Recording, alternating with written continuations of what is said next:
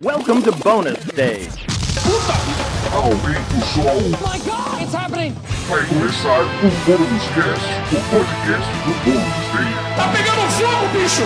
Y'all ready for this? 1, 2, 3, Rodrigo!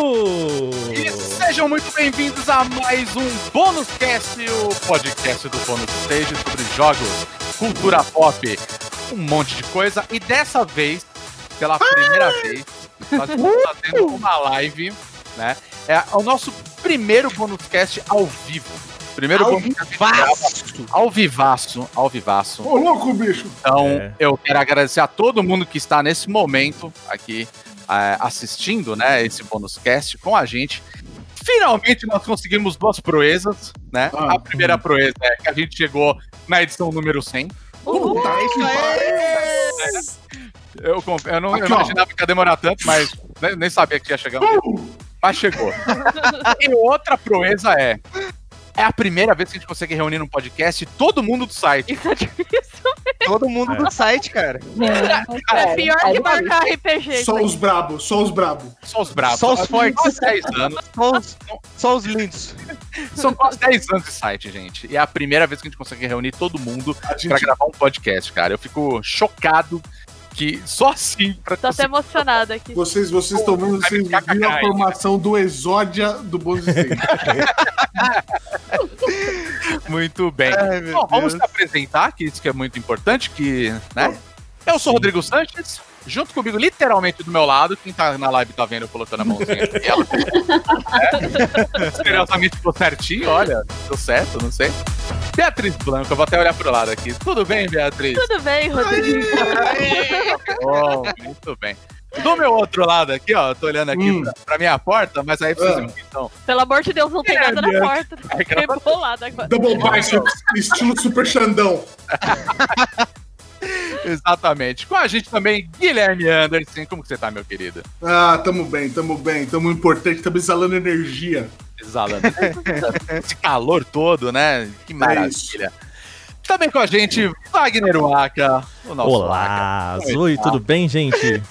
Hoje eu sou o DJ aqui desse podcast. DJ Waka. Só alegria, gente, só alegria. Só as brabas. Pedro Solino também com a gente. Aê, tamo junto aí, molecada, tamo junto, é nóis. Muito bem. E a única pessoa que não é do São Paulo, né, é o nosso João Pessoa São Paulo, Alana de Lene. Ela é a correspondente. Nossa correspondente aqui da Paraíba. Internacional, é quase internacional. Verdade. A Alana com a gente. Como você tá, querida? Tudo bom? Saiu eu e Pedro aqui, né? Só de farda aqui na firma. É verdade. Né? Tem a camisa. Os únicos aqui que vestem a camisa da empresa, literalmente. Okay. Desculpa, gente, ficou muito calor pra usar preto, não consegui. Não, eu tô com a camiseta preta porque eu só tenho camiseta preta. Eu sou a única não gótica do site aqui. Né? A minha o Aka também não tá de preto. É verdade, suave. Tô comunista. É verdade, comunista. Comunista. Bom, muito bem, gente. É o nosso podcast número 100. Estamos aqui fazendo essa deliciosa live. Pela primeira vez a gente tá fazendo uma gravação ao vivo de um podcast. E a gente sempre fala que dessa vez o convidado especial é você que tá assistindo. Tá lá. Também, né? Então, em primeiro lugar, eu queria agradecer a todo mundo que tá aqui participando com a gente, tá? Sendo um momento muito bacana pra gente. Pro nosso público. Pro nosso público, principalmente, espero eu, né? E a gente decidiu fazer uma coisa diferente dessa vez, né? A gente mandou lá no Twitter, né? Que vocês estão vendo aí. Vocês já conhecem, a gente sempre fala no final dos outros podcasts, né? O @BonusStageBR. E a gente faz, durante toda essa semana, a gente colocou vocês para mandarem perguntas pra gente. Então esse podcast vai ser uma grande zoeira respondendo essas perguntas que mandaram pra gente, tá? Teve muita pergunta. Então a gente teve que cortar algumas, tá? Então, porque se colocasse todas, a gente ia ficar, tipo, às 6 horas de live respondendo vocês, entendeu? Então, a gente selecionou algumas, tá? Então, por isso que a gente talvez não responda todas, tá? A gente separou mais ou menos quase 30 perguntas. Olha! 30 perguntas. Não, mas assim, Aí, teve, as que a gente tirou também, foi mandando salve pro tio Simas da mecânica Simas Clube e essas paradas. Pois exato, né? Eu primo tá bem. Obrigada que mandou, porque a gente riu bastante tirando, mas não vai entrar. Sim, sim, pois é. Eu quero assim, só deixar... Mas assim, tão salvado e abençoado, entendeu? Obrigado. Eu quero só deixar esse primor aqui, que é... Até vai ser já a primeira, quase a primeira pergunta que eu vou passar aqui, que a gente vai deixar aqui do lado. Olha que bonito, aqui do lado. A pergunta pra vocês acompanharem. Com essa arte maravilhosa, feita pelo nosso querido Rodrigo, com a ajuda aqui do Guizão, né? Que teve o toque do Guizão. Então já vamos começar a fazer as perguntas, né? Então já vamos que vamos, né? Então aqui, a primeira pergunta que mandaram pra gente, não se identificaram, tá? Mas a pergunta foi, qual o processo criativo para essa identidade visual foda e toda a qualidade que vocês têm no podcast? Foi o Rodrigo que se mandou essa pergunta, eu tenho certeza. Eu acho que é, hein? Ô, Rodrigo! Não, Rodrigo, confessa aí, Rodrigo. Não fui eu, juro por tudo que meu pinto cai. Olha no meu olho, e fala que não foi você. Eu não consigo olhar no meu olho, Felipe. A gente tá longe nesse momento hoje. O animal. Tenho como te olhar nos olhos, esses olhos cor de mel que você tem. Mas responde aí, né, bicho? Vai lá. Mas vamos responder, né? Cara, acho que toda a gente faz aqui, geralmente, é eu com o Guizão e a Bia, né? Geralmente, tudo que a gente meio que monta meio que junto. As pragas design do site. Eu venho sempre com a ideia de merda e falo, o que vocês acham? Aí todo mundo olha e fala... Não, é muito engraçado, é que é sempre assim, a galera fala assim, não, puta, tá muito louco, não sei o quê. Aí geralmente é a Bia. Eu colocaria uma fonte diferente. Tipo isso, velho. Exatamente isso, cara. Desloca um pouquinho pra lá, isso, agora sobe de... Aí vem o Guizão e fala assim, manda o arquivo aí que eu vou mexer. Tá bom, basicamente. Porque o Guizão é o diretor de arte, né, do site, então tem os vícios, assim. Tem os vícios. Apenas o dinheiro, eu vou lá e falo. Que maldade. Aí o resto, olha. Que absurdo, cara. E aí sai esses negócios. Não, mas assim, dando um adendo nessa pergunta aí, a gente também tem muita influência do que a gente gosta muito das paradas dos anos 80, anos 90, que foi a época que a gente cresceu. Então a gente tem muita influência desse negócio, essa nostalgia, né? A gente gosta muito desses elementos retrowave, dos joguinhos pixelizados, né? Cyberpunk, né? Vamos falar. Vamos falar, real. A gente gosta. Mano. Sim, é muito, não vou mentir, nem dá pra mentir. Isso aqui é muito influência da estética desse jogo do Cyberpunk 2077, que é muito a nossa cara, é muito a cara do que a gente gosta visualmente e tal. E CD Projekt Red mandando muito bem no trabalho, a gente usou muito de influência. Mas geralmente, cara, é mais isso, é um monte de amigo que trampa com isso, que tem gosto muito parecido. E a gente é muito cri-cri com essas paradas de qualidade, tá ligado? Então, assim, uns pra algumas coisas, outros pra outras, então a gente acaba unindo meio que pra agradar todo mundo. Bicho. Como todo mundo aqui do site é chato pra cacete com essas coisas, acaba sendo um negócio legal. E que bom que vocês estão gostando, muito obrigado. Pois é, gente, o que a gente não entregaria num trampo, a gente não entrega no site. Aí a gente olha esse E aqui, ó. Esse E aqui do Pergunta a Nós aqui, bicho. Pra quem tá só no áudio, desculpa, mas aqui também a gente tá na live, mas olha aqui, que é mal. Isso aí é a live, mãozinha do Guizão. A live vai estar salva depois. Sim. Cola lá. A gente vai deixar tudo salvo. TV/BonusStageBR e assiste. Se vocês quiserem assistir aí. Exato. Muito bem. Então tá bom. Acho que tá respondido, né? Tá respondido. Próxima pergunta? Vamos pra próxima pergunta. Vamos lá. Eu quero saber a história da origem de como o Rodrigo e a Bia se conheceram e nasceu o romance. Pergunta de Nivaldo Vilela de Londrina. Essa história é do caralho. É arrasou. Peraí. Não, peraí. Vou até pegar um drink aqui. Você tá me falando que o Nieves se chama Nivaldo? É isso? É isso. Ele falou isso numa live. É identidade secreta. Nome de poeta. Nome de tá ligado? É o lírico isso aí. Exato. Bom, vamos ter que responder, né? Vamos ter que responder. Você conta? Eu conto ou você conta? Pode ser. Bom, se vocês não contaram, eu começo. A Bia começa, vamos lá. Tá, então é o seguinte, gente. Bota aquele dia aí, DJ. Vou tentar botar aqui uma musiquinha mais... Essa história de fato é engraçada, então vamos lá. Ano de 2013, eu era uma mulher solteira no centro expandido de São Paulo. O que pessoas nessa situação sabem que é mais ou menos um inferno. Porque, né, é árido. O território aqui é árido, é difícil, é sofrido. Eu já tava solteira há um ano, mais ou menos, e eu tava cansada do método convencional, né, de conhecer pessoas que é você ir pro rolê conhecer, porque é centro expandido de São Paulo. Eu tenho uma amiga que saiu com um cara e descobriu que ele era do movimento de São Paulo para os paulistas enquanto tava no rolê. Então, pra vocês terem noção do que acontece aqui, não é fácil. Porra, a planista, pá, dá hora. Então. Não é fácil, não. Aí, na época, eu lia muito a Wired. E eu li uma matéria na Wired falando sobre o OKCupid. E aí, falando sobre o algoritmo do OkCupid, falando que era muito exato e muito bom pra filtrar pessoas. Aí eu pensei, graças a Deus, é disso que eu preciso. Porque eu tô cansada de ter que submeter o cara ao interrogatório, porque assim, pra saber se ele não acha que tem que matar mendigo na rua, sabe? Porque é isso. Aí eu fui e fiz uma conta na parada, né? Não tinha Tinder, eu acho que se tinha, era... E aí o OkCupid é muito bom, isso não é um publi, mas vou explicar. Porque ele te dá, assim, perguntas. Aí você coloca o que você responde, o que você espera que a outra pessoa responderia e o que ela não pode responder de jeito nenhum. Então, por exemplo, essa pergunta sobre matar morador de rua tem no OkCupid, né? Boa. Tem uma parecida. Então, é sério. Pergunta quais as suas políticas, o que você pensa sobre políticas para pessoas que estão em situação de rua.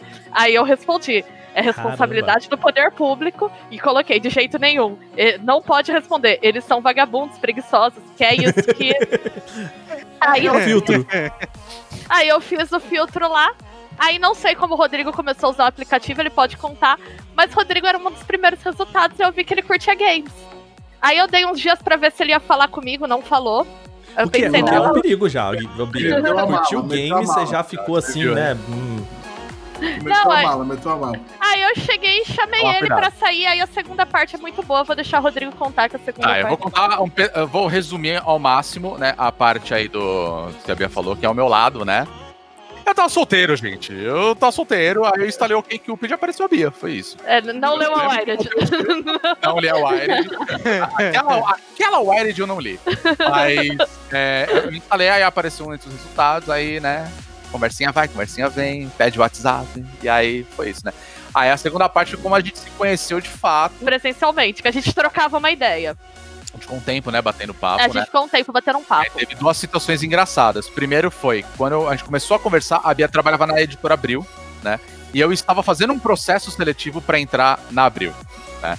E aí a gente acabou nem se conhecendo ali nesse esquema de trabalho, nem nada. Mas logo eu comecei a trabalhar lá, e aí a gente falou, pô, vamos fazer alguma coisa, vamos sair, né, e tal.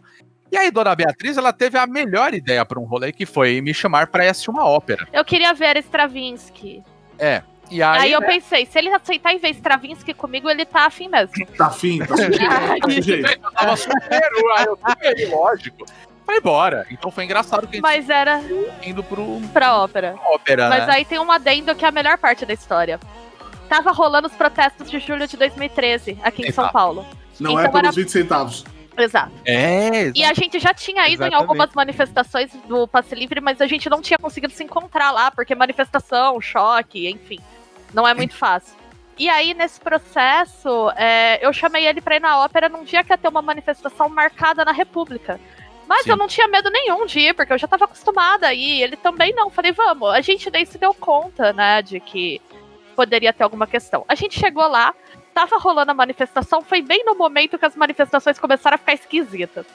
Então já tinha uma galera com bandeira do Brasil, já tava um negócio... Tanto que a gente falou, acho que não vai dar pra colar mais não, né? Que já começou a rolar aqueles gifs dos caras chutando bomba de efeito moral de volta na polícia, aqueles... Não, essa tinha sido um pouco antes, já tava na fase... Tem razão.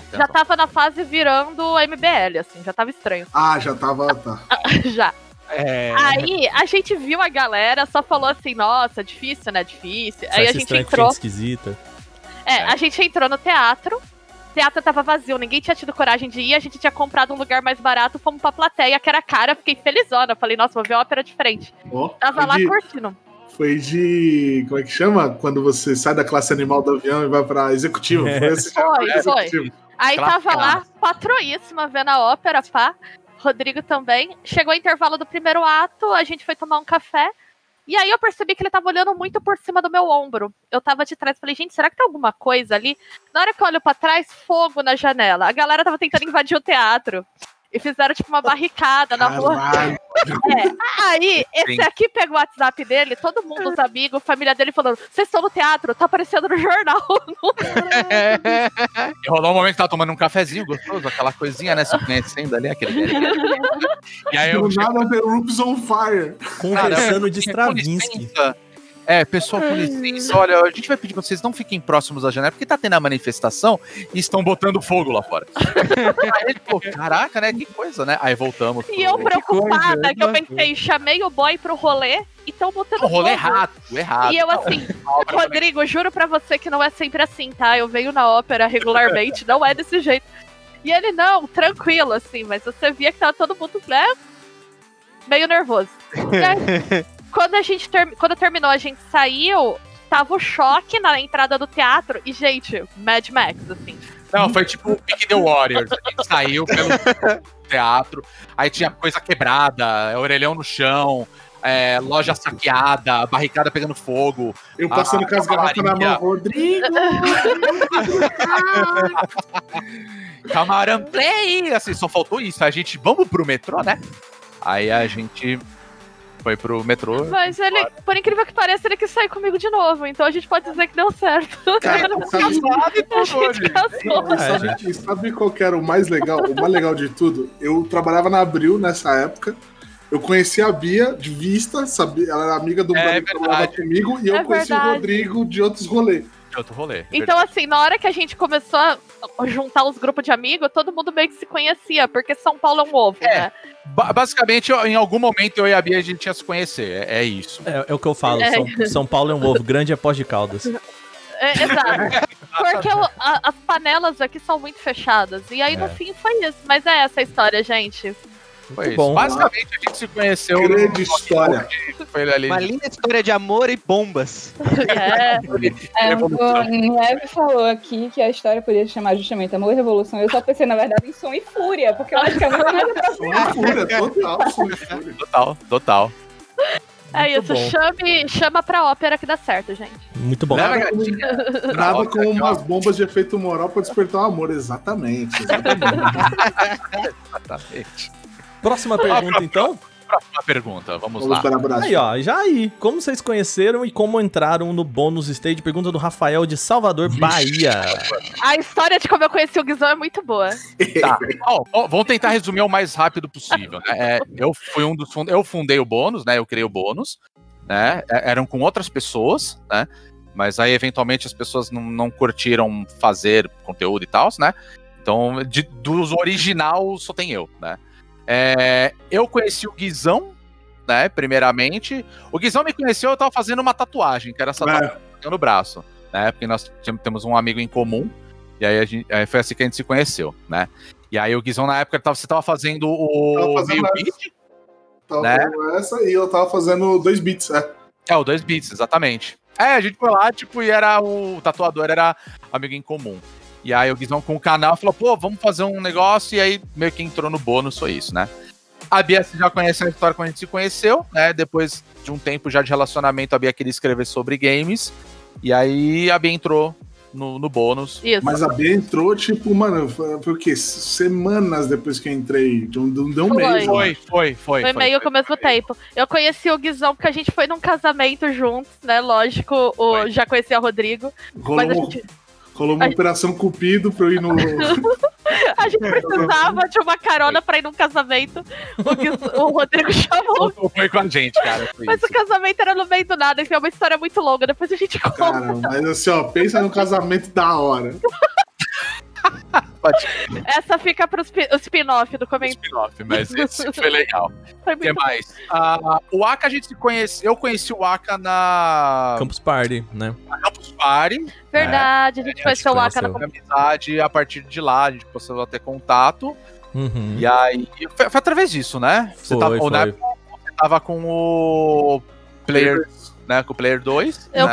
Inclusive o Vitão, o nosso querido Orelha, que tá aí também nos comentários, foi no mesmo rolê. Foi isso mesmo.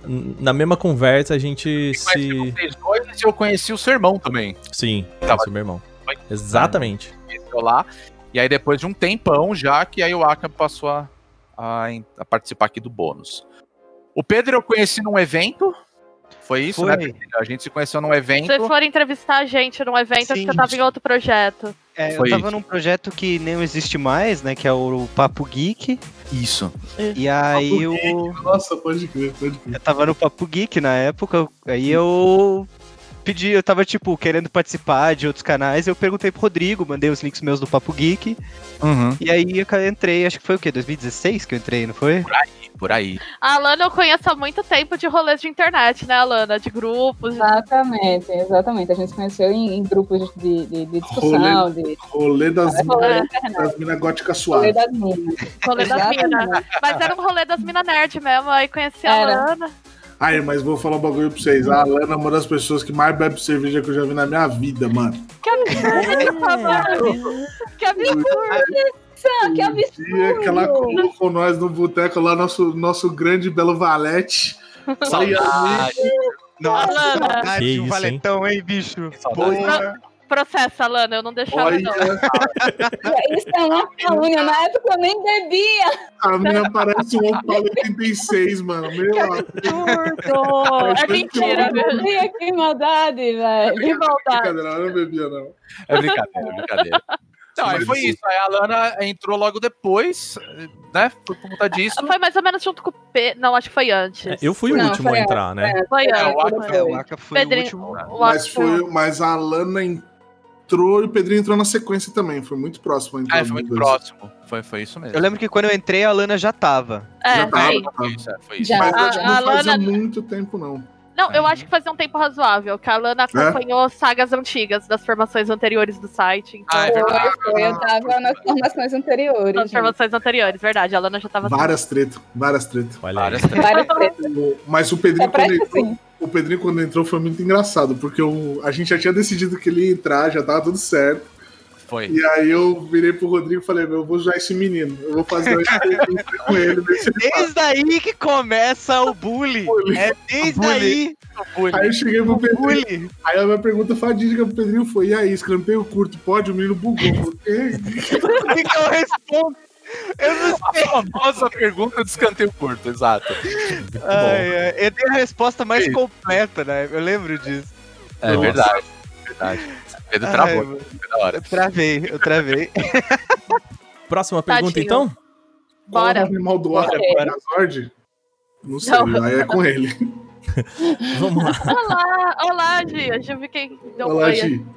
Próxima pergunta. Qual jogo vocês zeraram mais rápido na vida? Rafael, Salvador, Bahia também.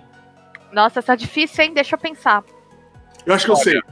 Vai, manda. Eu acho que eu sei. Acho que o meu foi My Friend Pedro. Aquele jogo ele é rapidinho de zerar. Recentemente eu zerei o Sayonara Wild Hearts e ele é rápido também. Eu acho que eu vou falar... Eu não tinha lembrado do Sayonara Wild Hearts, mas é porque o jogo ele funciona como um álbum. Eu zerei ele no intervalo de almoço de aula. Assim, em 40 minutos você zera todo o jogo. Eu acho que ele foi o jogo que eu zerei mais rápido. Agora zerar rápido por achar fácil, aí já seria... manjar, né? Sim. Seria uma outra discussão, aí eu teria que pensar com mais cuidado. Pra mim, acho que seria o Alex Kidd em Miracle World, que eu joguei tanto isso daí quando era criança, então chegou um ponto que ficava coisa mecânica, então, né, talvez, acho que foi esse. Chutar. Eu acho que o que mais marcou desses jogos recentes que eu zerei rápido foi o Persona 5 Royal. Rápido. Mas zerou rápido porque eu sou velho. Porque eu sou um imbecil. Eu zerei em menos de uma semana. Não, Pedrinho. Não. Eu sei qual foi do Pedrinho. Foi o Pokémon Sword and Shield. Mano, verdade. Sim, eu zerei estupidamente rápido. Mano, a gente comprou junto, deu um final de semana. O Pedrinho zerei. Eu falei, o quê, moleque? Eu não passei do primeiro estágio. É verdade, foi ele. É verdade. Não, Sword and Shield eu zerei rápido pra caralho, meu. Nossa, mano. Foi esse. Cara, eu tô pensando aqui... Defina rápido, o Pedrinho zerou o Pokémon Sword num final de semana. É, tipo, rápido nesse nível. Não, 3 dias ele tinha zerado... Esse é Pokémon zero, cara. Que é isso? É que assim, eu acho que o rápido pode ser mais rápido do que o normal, assim, ou... Um jogo que você... Porque eu era muito bom em zerar o Yoshi Island, que é um dos meus jogos favoritos, assim, porque eu sabia tudo, assim, eu passava as fases, tipo, cara, sabe Mario Maker, assim, que é põe pro lado e não volta, sabe? Você só vai correndo pra frente e é isso. E fazia meio speedrunzinho, assim. Mas eu não sei dizer quanto tempo, saca? Esse jogo é uma delícia. Mas vamos falar a verdade. Eu acho que o que conta nessa pergunta aqui é, tipo, zerar a primeira vez, eu acho. Porque, tipo assim, beleza, o Yoshi você já tinha jogado, você já meio que sabia. Não, eu acho que conta a primeira zerada, de primeira run você foi rápido. Por exemplo, eu zerei o My Friend Pedro não porque ele é fácil, muito pelo contrário, ele não é um jogo fácil. Só que ele é curto, ele é um jogo curto. É um jogo que se você pegar ali e se dedicar a pá, você zera ele rapidinho. Então, o meu então foi o Ori 1, que é um jogo pelo qual eu me apaixonei, assim. E eu sentei, eu lembro quando ele lançou, cara, ele não é um jogo grande, assim, eu acho que ele tem umas 8 horas e tal, mas eu lembro que eu meio que zerei ele no dia do lançamento, assim, saca? Sentei numa sentada só e pá, assim, sabe? A hora que eu vi o jogo acabou. Falando isso, eu tô zerando o 2. Nossa, lindo, lindo. Maravilhoso, cara. Galera, se vocês não jogam Ori, pelo amor de Deus, o que vocês estão fazendo da vida de vocês? Comprem esses jogos e zerem. É maravilhoso. Né? Olha lá, o Jabes. Não. Eu lembrei qual que foi o jogo que eu zerei mais rápido. Eu tenho uma história boa sobre isso. Teve um 2015, eu acho que foi. Eu viajei com meu irmão pros Estados Unidos, que a gente foi comprar umas paradas lá, enfim. Não vem ao caso o motivo da viagem. Aí eu comprei lá o meu 3DS. E eu comprei o Super Mario 3D Land. E eu lembro... eu tô jogando ele é muito bom. Ele é maravilhoso. E ele é rapidinho. Ele é rapidinho mesmo. E aí eu zerei o lado A e o lado B dele. Depois eu não sei se você já zerou, Bia, eu não quero te dar spoiler sobre isso. Eu tô no último mundo. Eu tô perto de zerar. Então é isso. E eu zerei o lado A e o lado B dele. Tipo assim, hora que a gente voltou pro Brasil, o jogo já tava zerado. Sabe? Eu peguei no voo, eu joguei o voo inteiro dos Estados Unidos pra cá, assim. Tipo, cara, isso é muito bom, né? Eu fiquei jogando Breath of the Wild no... Breath of the Wild foi outro jogo que eu zerei rápido pra cacete. Eu lembro que eu tava comentando com o Rodrigo na época que eu tava jogando, que o Rodrigo pegou o Switch no lançamento junto com o Zelda. Só que eu só peguei o meu Switch no começo do ano passado, em 2019. O que o Rodrigo jogou em 6 meses, o Zelda Breath of the Wild, eu joguei em 1.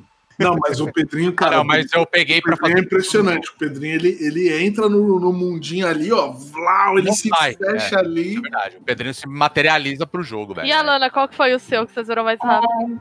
Do mais recente foi o Iconoclast, que eu peguei na PSN, né? Bom, não foi nem porque eu acho o jogo fácil, não acho ele fácil, às vezes tem umas plataformazinhas lá bem sabosas que eu fiquei tentando 1 milhão de vezes. Mas porque eu realmente fui. Quando eu vi um pouco assim, eu já tenho quase 80 horas nesse jogo. Aí foi. O Nive comentou aqui, eu também não zerei até hoje o Breath of the Wild. Eu também não tive coragem. Zerei. Eu zerei.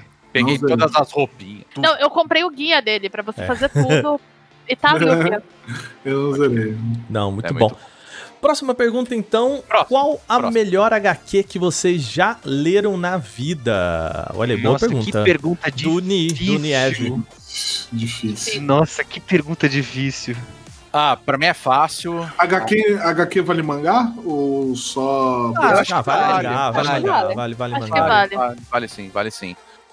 Eu diria que a minha favorita, tá? É V de Vingança. Eu gosto muito de Watchmen. Mas eu ainda gosto mais de V de Vingança. Eu acho que é a melhor que eu já li, assim. É boa mesmo. É boa. V de Vingança é monstro. Eu acho que a que eu li, que eu mais gostei... Tem algumas, assim. Tipo assim, HQ tem uma que é muito boa, que eu gosto, mas acho favorito de tudo, de produção, assim. Eu acho que foi o mangá do Vagabond. Vagabond é um bagulho que quando eu comecei a ler... Pena que não acaba, o cara não termina essa bosta, né? Se eu falar de mangá, eu vou falar do mesmo autor, só que eu não vou falar de Vagabond, eu vou falar de Slam Dunk, né? Mas, né? O Rodrigo vive falando e postando sobre Slam Dunk. Maravilhoso, Slam Dunk é maravilhoso. Enfim.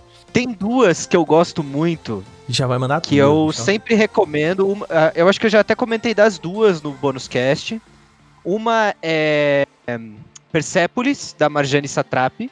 Maravilhoso. Que eu amo, adoro. que ela foi adaptada até pra filme e animação.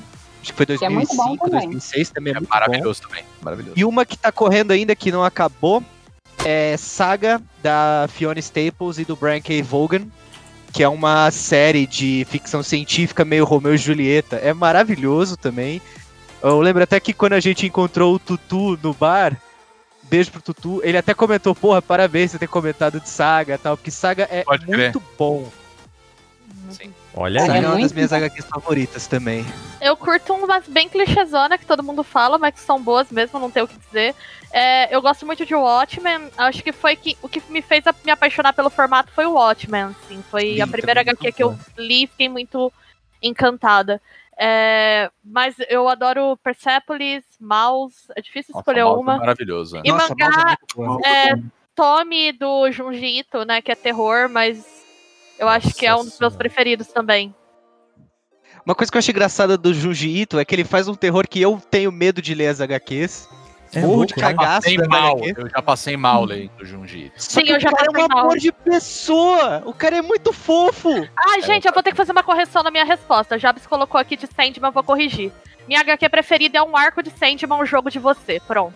Olha aí. É um arco maravilhoso. É Game of Thrones é maravilhoso. É maravilhoso, né? É maravilhoso. É que eu ia comentar de Sandman se não aparecesse aqui, porque apesar de hoje não ser, ser a minha preferida, foi o que realmente me introduziu nesse pra HQs mais diferentonas, né? Uhum. Ali há muito tempo. No século passado. Mas hoje, assim, um título que eu recomendo muito é Nova York, A Vida na Grande Cidade, de Will Eisner. É um livrão. Saiu aqui pela Companhia das Letras, é maravilhosa.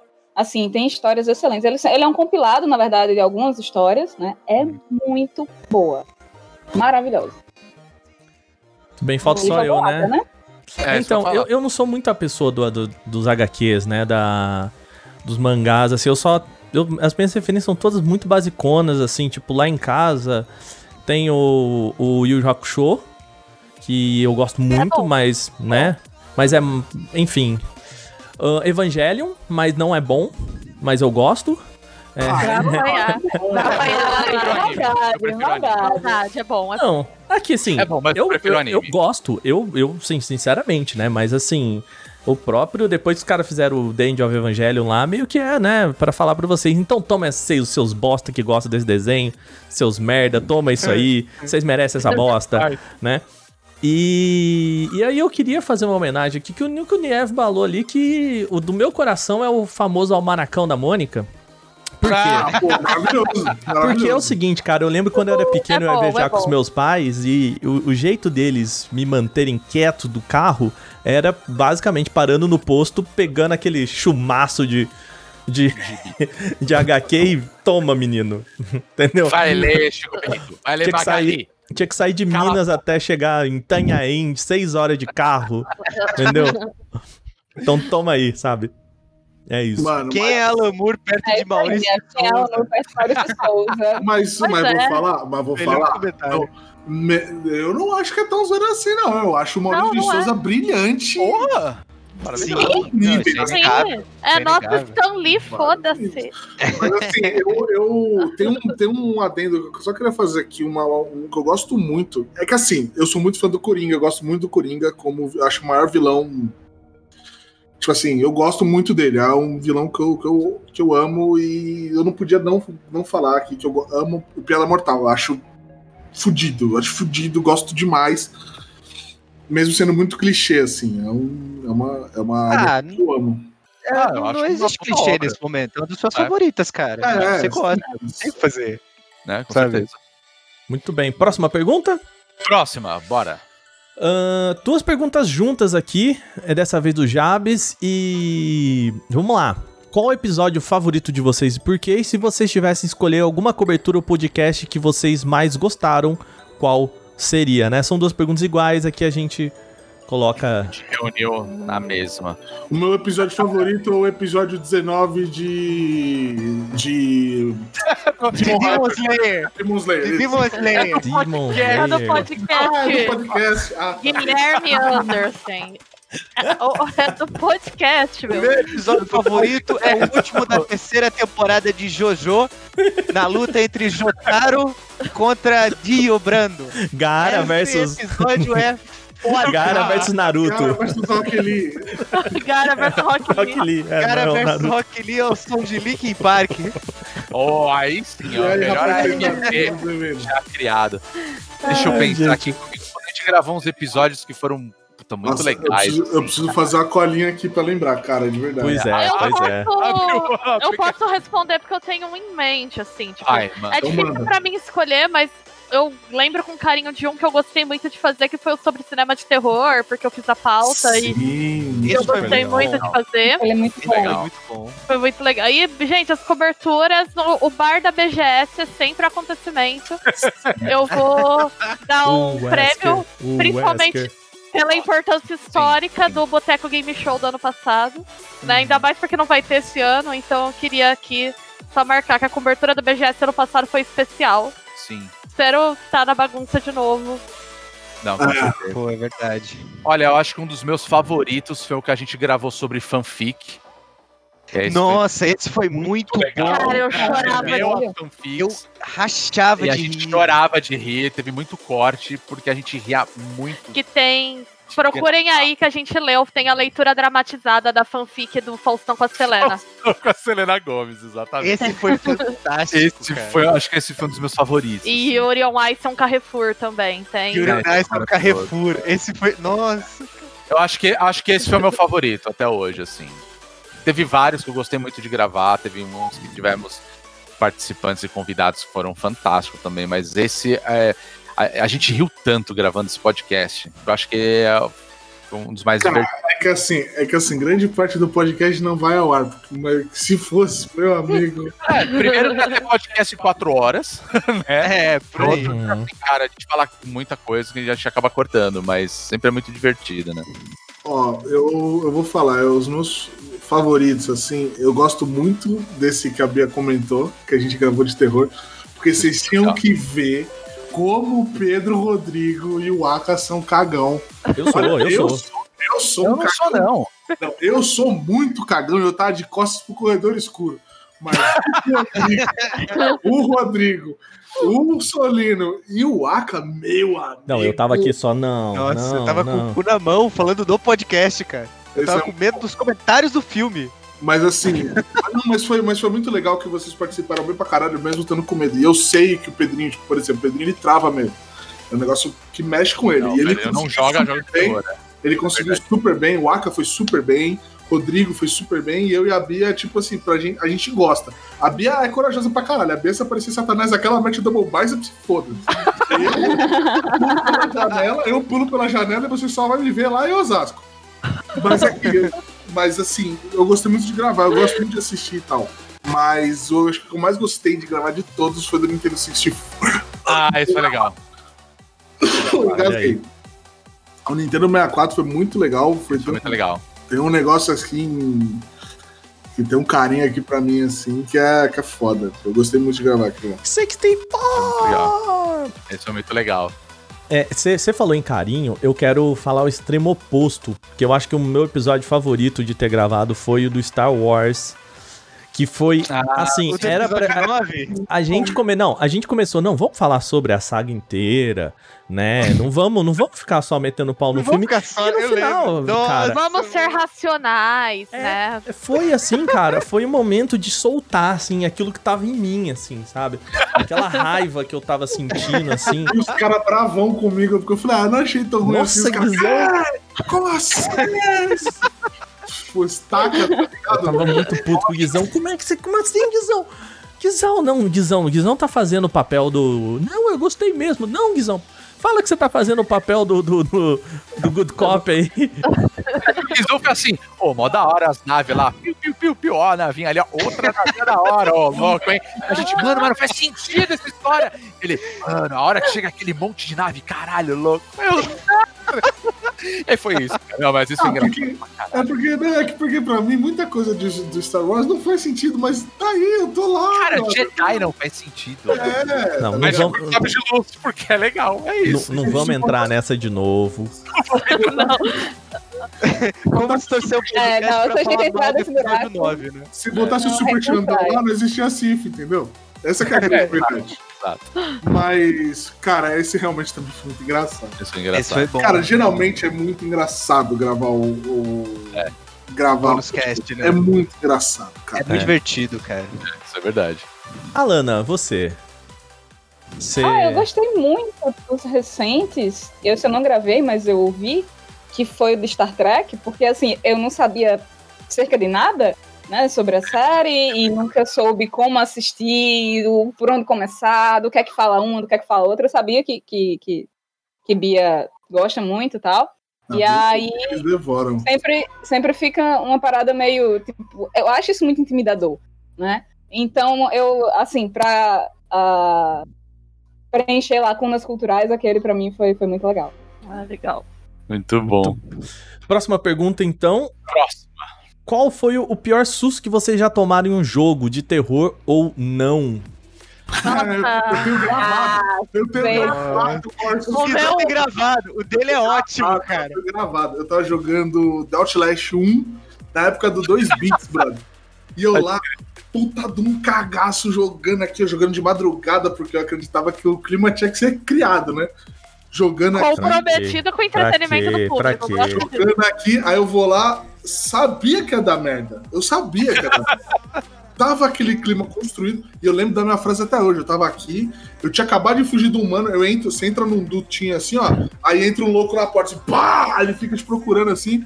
Eu lembro desse vídeo. E aí eu fiquei assim, eu tava com o Rodrigo Ellas, um beijo pro Rodrigo Ellas, falava assim, mano, ai, Rodrigo, você podia estar aqui comigo, mas não sei o que, me deixa gravar sozinho. Aí você desce do duto e abre uma porta. Na hora que você abre a porta, balança o corpo pendurado na sua frente, assim, aí vem um gritinho. Meu amigo, eu dei um berro. É porque, pena que não tinha uma bica na época. Eu dei um berro que meu irmão entrou, assim, ele entra no quarto assim. Coitado! Ô, tá tudo bem, mano? O que mais é engraçado é pensar que veio o Caião, inclusive um abração pro Caio. Saudades, Caião. É mais alto que o Guizão. Então veio um cara, quase dois metros de altura, entra assim e... Tá tudo bem aí? Cara. O meu foi numa era pré-streaming, então não tem gravado. Mas nem é um jogo que eu acho tão assustador, mas eu tava jogando Resident Evil 3 a primeira vez. Tem vários sustos bons. Tem um corredor que você fica passando um tempão, não acontece nada. E eu indo e voltando naquele corredor já tava foda-se, né? Porque já entrei várias vezes, não acontece nada. Até uma hora que você tá andando nele... O diabo é viloso. É, tem várias vidros, assim. A porra do Nemesis estoura aquilo, cai na tua frente... Stars! Bicho, eu dei um berro que eu soltei o controle, juro que você... Eu tava com o controle aqui, eu fiz um... Cara, o meu susto no jogo é muito famoso. Oh, é um susto... Eu tava jogando... BioShock Infinity. Nossa, que nem dá medo também. Não dá medo, o jogo é de boas. Só que tem uma hora onde você tá indo numa sala lá, e acho que você tem que subir a sala, aí você tem que puxar uma alavanca. No que você vira, porque o jogo é em primeira pessoa, no que você vira, tem um mano na sua frente. Eu só sei que foi na mesma vibe do Guizão, do meu pai entrar no meu quarto. Pedro, você tá bem? Pedro, tá tudo bem aí? Videogame mata pessoas ainda. Mas o BioShock, ele tem uns elementos de suspense. Tem. É que eu não gosto de ver aquele pássaro gigante lá. É tenso aquela parte lá. Sim. Olha. Obrigado. GG, muito obrigado. Gegé, um beijo pra Gegé. Olha, eu tomei um puta susto uma vez jogando o PT, né? O Playable Teaser. Nossa, o PT, porque eu não imaginava. Eu tava junto nesse susto, hein? Eu tava. Mas eu cheguei a jogar uma vez sozinho e tem coisas que acontecem em algumas partes que se você vai jogar de novo não acontece. É um negócio meio maluco. Teve a vez que eu tava entrando assim no quarto, você ficava repetindo aquele ciclo de pegar o corredor, entrar no comecinho da casa... E tava a bichinha voando, olha lá. Cara, eu dei um berro aquela vez. Mas a vez que eu me assustei de fato, porque, por isso que eu falo, o comprometimento com o momento é um negócio que é muito foda. Eu tava no aniversário de um amigo meu que na época ele tinha acabado de comprar o Xbox 360 e ele inventou de botar no quintal da casa dele a porra da televisão com a mesa e o Xbox e vamos jogar o... Era Street Fighter 4, essas coisas assim. Acabou, mano, só tava a gente lá no quintal, tudo escuro, luz apagada, escambau. E na casa dele tinha um corredorzão, né, que dava da frente da casa até os fundos, e a gente tava lá. E ele inventou de botar um Silent Hill. Eu não lembro qual Silent Hill que era. Maravilhoso todos. Excelente. Na hora a gente tava jogando, eu poderia dar errado. Tensa, né? Aquela música tensa, o cara andando sozinho, e aí a gente olhava pro corredor e pra tela. Se alguém entrasse naquele corredor, todo mundo tinha morrido naquele dia, cara. Total. Porque a gente tava por causa do ambiente. E aí tem uma parte... Ó, que você tá... É num hospital, acho que é o Shattered alguma coisa, não lembro. Memories. Shattered Memories, é esse daí. Esse é o menos... Não, pra você ver como que é. Você tá andando, de repente cai um corpo assim do... É o mais tranquilo deles. Só que imagina você num lugar escuro, num quintal, no fundo da casa, tudo apagado. Qualquer barulho, você acha que alguém entrando, cara, todo mundo pulou, né, naquele negócio. Mas meu Deus. Eu acho que foi um dos maiores. Pelo menos o seu susto ele foi coletivo, né, Rodrigo? Foi coletivo, exato. Não, ninguém passou vergonha, porque todo mundo se assustou. Susto coletivo é melhor. Susto coletivo é pior, porque você acha que o bagulho tá ali mesmo. Isso é que é o pior. Quando é só você é zoado, mas tá tranquilo, né? Satanás tá ali do teu lado, tá ligado?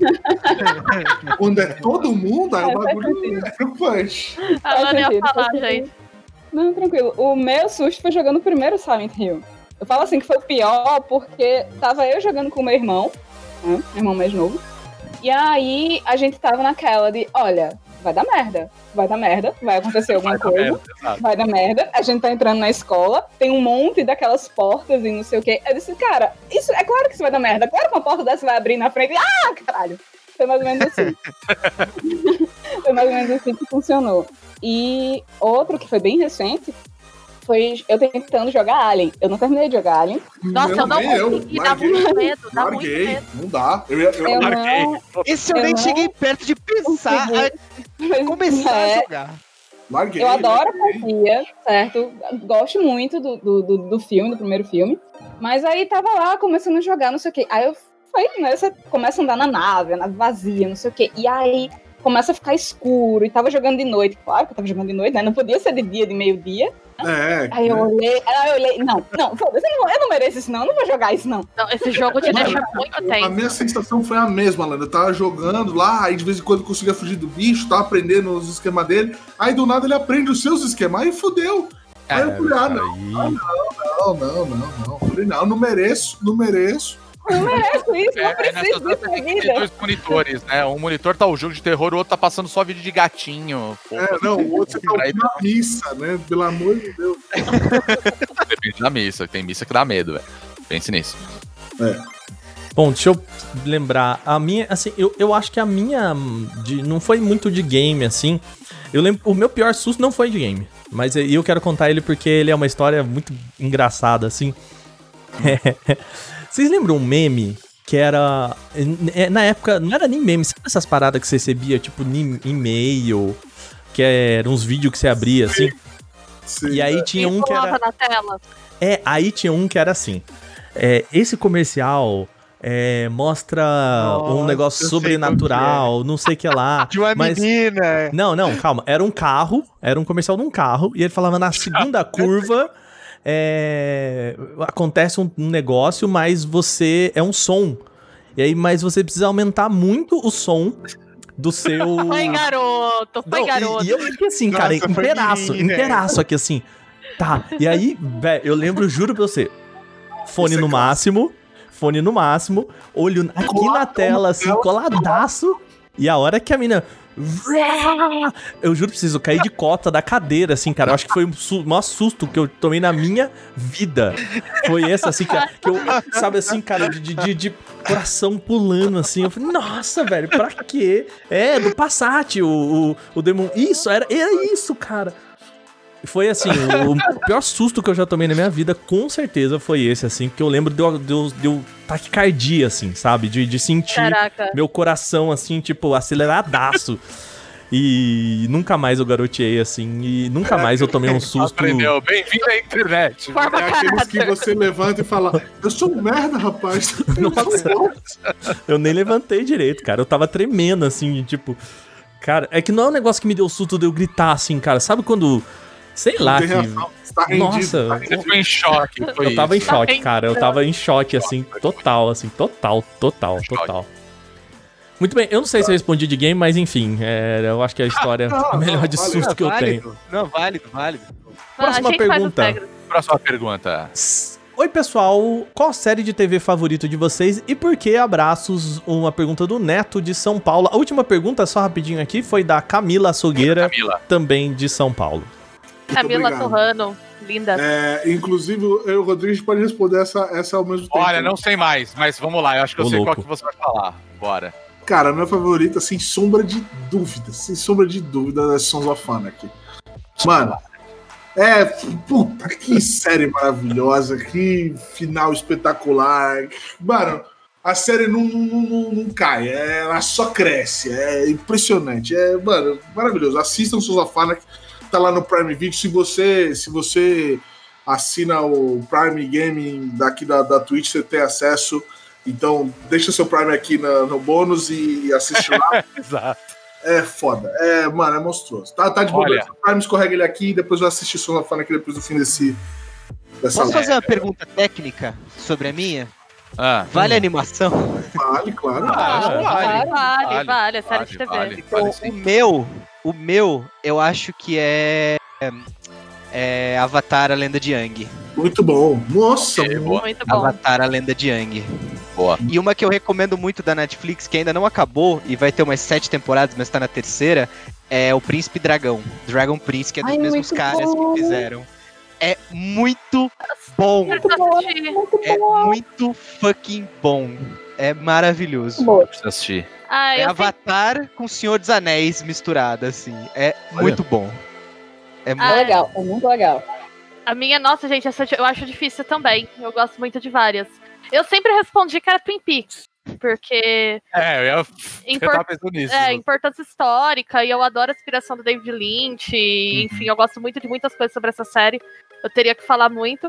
Recentemente, eu gostei dos últimos anos, acho que BoJack Horseman. BoJack é muito bom, cara. É muito boa. BoJack é muito bom, mano. Olha, eu... É assim, eu tenho um problema com favoritos, porque as coisas vão ficando assim. Eu acho que a única coisa que eu tenho favoritos na cabeça sempre são livros, que eu tenho 3, assim, que na minha cabeça são sempre... É difícil, repetem. Né, falar favorito. Eu acho difícil mesmo. E aí eu sempre lembro das coisas mais recentes, assim. Eu acho que o que me... é mais favorito, vamos assim dizer, recentemente que eu consigo lembrar, é uma série que eu já falei no podcast, que é Everything's Gonna Be Okay.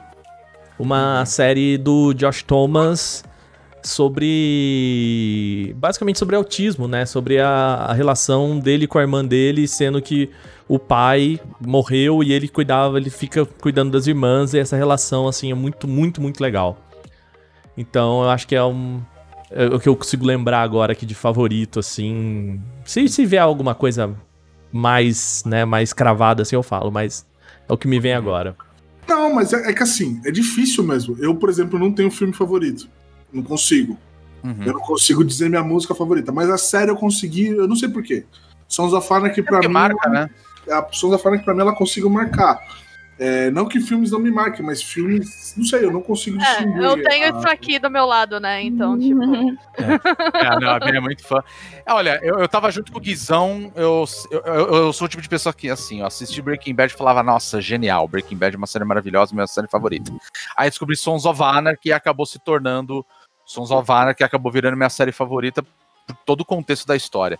Só que recentemente saiu a série de Watchmen, e eu acho que é uma série boa. Eu preciso tão amarradinha que eu acho que é um tipo de coisa que eu acho que se o Alan Moore assistisse, eu acho que ele ia curtir, saca? Muito boa mesmo. Eu penso nessa forma. Eu tenho 2 séries também que eu gosto de falar. Uma que eu tô vendo agora, que eu tô gostando, que tá concorrendo à minha série favorita, que é Lovecraft Country. Não assisti ainda, então. Do cacete. Essa série é fodida. Essa série é impecável. É do caralho. Eu vi 3 episódios até agora. É que episódios muito longos me cansam, mas Lovecraft Country é tão bom que episódio de 1 hora eu tô tancando e tô hypado pro próximo. Legal. Falta a Alana. De... Ah, desculpa, Pedro. Não, de boa. Eu só ia comentar que outra que eu sempre assisto, e é uma série que eu já vi 800 vezes, elas inteiras, várias temporadas direto, porque é levinho e eu adoro ver, é Brooklyn Nine-Nine. Ah, então, eu considero os uma série. É muito boa. É, comentaram ali da sitcom e tal, eu lembrei dessa. Sitcom, eu diria que The Office. The Office é a minha... É, eu preciso ver The Office, eu tenho que ver The Office. Tem um box aí. Eu não consigo ver The Office, gente. Eu trabalho na relação pública, é muita vergonha. Tá muita vergonha. Eu adoro esse tipo de humor, eu tô hypadíssimo pra ver The Office. É muito documentário pra você, Alana. É muito documentário, não é falso documentário. A gente até pode fazer um episódio, talvez, de The Office, mas eu acho que o segredo é passar da primeira temporada. Entendeu? Ah, eu gosto da primeira temporada? É que a primeira temporada...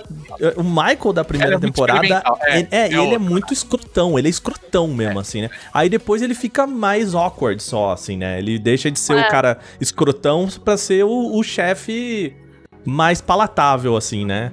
Que faz umas coisas, mas não dá cadeia, sabe? Sim. Não é? Então, não. E aí você engole um pouco mais ele, assim, sabe? Você gosta um pouco mais dele. Sabe o que é muito engraçado? Que a gente tá fazendo aqui ao vivo na Twitch, inclusive twitch.tv/BonusCast, vão lá e sigam. E a gente comenta séries aqui, a gente vê a reação do chat, é muito parecida com a nossa, assim. Eu me sinto abraçado. Eu me sinto abraçado. É verdade isso. Acho que a Alana tem que falar. Eu gosto muito dessas séries recentes. Eu gosto muito de The Expanse. Nossa, fácil, é muito boa. Das mais recentes e tal. Nossa, mas eu tenho um carinho muito grande. Eu ainda preciso rever pra ver se esse carinho persiste. O Battlestar Galáctica. Né, eu nunca vi, eu sou louca pra ver. Eu tenho um carinho muito bom, assim, muito grande. Eu gosto muito. Eu sei que ela tem problemas. Eu lembro de ter identificado isso. Mas eu tenho um carinho muito grande. É um valor afetivo grande também, porque eu joguei muito board game do Battlestar Galáctica. E tem essa dinâmica meio... Tem no Among Us, tem um impostor, e esse impostor muda no meio do jogo. É um jogo também que é meio pra desfazer amizades. Aí acaba que eu gosto bastante dessa... Não, mas é normal, assim, se gostar de séries que tem problema. Tipo, eu amo Dexter, por exemplo, e, mano, porra, acho que é um dos piores finais de série que já piores existiu. Possíveis, velho. Eu amei Dexter até a 4ª temporada e depois eu... Não, até Dexter... a quarta. Eu amo Dexter até o final. O meu problema é o fim de Dexter. É o meu problema com a série. How I Met Your Mother, puta, eu devorei aquela série. Também. No final, sim, posta, mas na última temporada é uma bosta. Mas assim, gosto, cara, gosta, bom. Se eu fosse considerar assim, uma das séries favoritas, eu falaria o True Detective, só que eu só vi a 1ª temporada. E a 1ª temporada ela é maravilhosa, uma história incrível.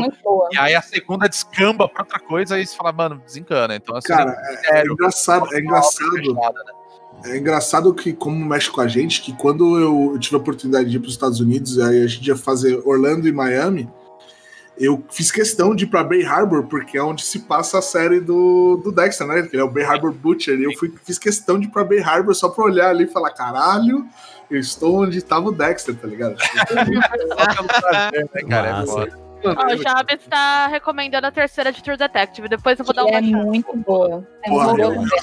Eu assisti só a 1ª de True Detective. Vamos saber que a 3ª não é. Pula a 2ª, esquece. Vê a 3ª. Assistam. E uma recomendação aqui: assistam JoJo's Bizarre Adventure. Bom demais. Gostoso demais. Ver o Jotaro descendo a porrada nos caras é uma delícia. Eu tô apaixonado por The Boys. Tô assistindo a 2ª temporada. Eu tenho que ver a 2ª temporada. A 1ª é impecável, mas eu ainda não comecei a ver a 2ª, porque eu me conheço. Quando eu parar pra ver a 2ª temporada de The Boys, eu vou ver em, tipo, uma sentada só. Não vai, porque a série ela parou no meio, a 2ª temporada, por causa do Covid. Só um aviso aqui pro pessoal que tá chegando agora, a gente tá gravando o podcast, por isso que não aparece aqui quem está seguindo a gente, depois a gente dá o agradecimento. Posso ir pra próxima pergunta? Pode. Bora. Afinal, o Sanches é ou não talarico? Guilherme, que hoje de São Paulo... Talarico? Eu vou responder, rapidamente pra não ficar puxando... Talarico, raspa a canela. Não sou talarico. Nunca fui. Peraí. Eu acho... Ajuda a pessoa isso aqui. O que é talarico? Então, eu ia falar isso, porque talarico eu acho que é uma expressão muito de São Paulo. Né? Talarico é quando o cara pega dá em cima de mulher dos outros. Isso. É, furazóio. Eu não sou. Talarico não sou talarico. Já. Lá em Minas eu não lembro da gente falar talarico também, não. Próxima pergunta, não sou talarico. Só pra contextualizar o nosso ouvinte, o Rodrigo contou uma história do passado dele num boteco pra galera, e rolou um debate se o Rodrigo seria talarico ou não. Esse debate o persegue. Existe até hoje, eu não sou talarico, cara. Mas ele defende que não. Brother, se você conhece o Rodrigo pessoalmente, você sabe que não existe chance dessa pessoa ser talarico. O cara é o... Saber detalhes da vida de sexual. O cara é o mais Plano Skate. Se você falasse pra mim e pra Bia que a gente gosta de uma fofoca, eu confesso. Olha a Bia ali, ó. A gente era fofoca. Agora o Rodrigo, depois que eu e a Bia estamos falando mal das pessoas, o Rodrigo sai fora porque ele não quer participar. É verdade. Os lixos do site sou eu e Guizão. A gente. E o Rodrigo, não, gente, não é bem assim. A gente... Você só não quis que é o exódia do Bônus Stage? A Bia e o Guizão é o exódia do capeta. É isso. Vou contar um negócio pra vocês. O Rodrigo, imagina que o Rodrigo, ele é aquele cara, ele é tipo o Walter White. Aquele cara tranquilão. Você nunca imagina que ele vai fazer alguma coisa. Só que ele é o Walter White passeando com 2 pitbull na corrente, assim, ó. Tá ligado? E aqueles pitbull que quer avançar pra cima da galera, assim, ó. O pitbull que tá ali. Aí o Rodrigo fica, não.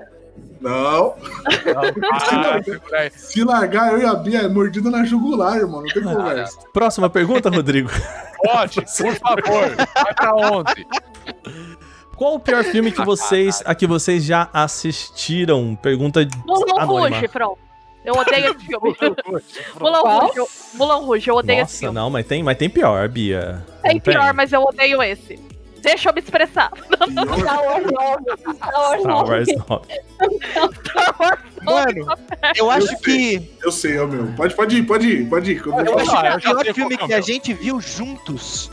Foi Liga da Justiça. Exatamente. Liga da Justiça. Eu não tenho essa mácula. Pensa no mano que saiu bravo de Liga da Justiça. Quem? O Pedrinho? Olha, eu ia falar do meu lado. Eu saí puto de Liga da Justiça. Uma coisa que é legal de explicar. Vai lá, Lana.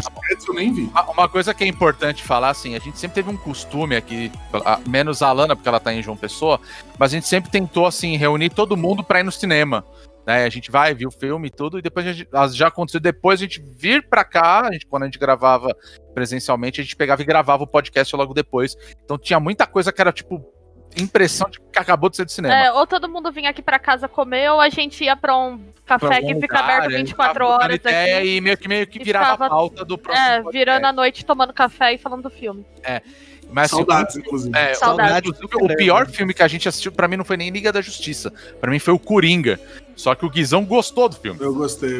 Ele gostou do filme. Eu detestei. Eu saí do cinema, assim, xingando, querendo quebrar carro ali. Eu gostei. Eu sei, eu vi vários problemas que eles falaram, eu realmente vi, mas o filme me entreteu, tá ligado? Então, de boas, né?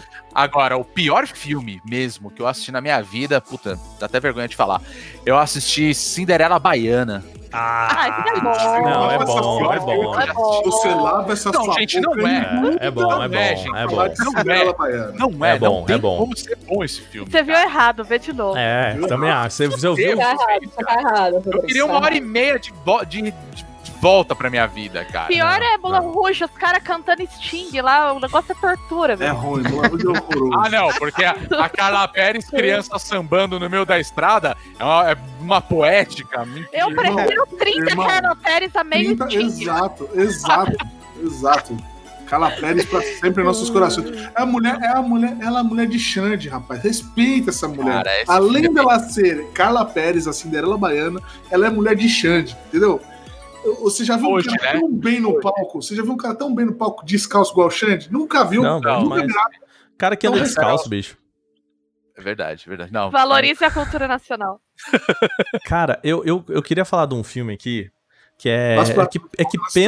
Pena que não, esse meu querido amigo, ele não tá aqui. Eu não vou nem falar o nome dele pra não expor, mas ele virou um cara que eu conheço. Puta assim, né? Cara, assiste um monte de coisa, sabe? É. Gosta e tal. E virou... Você tem que assistir esse filme. Que era... Ai, como é que era? Era...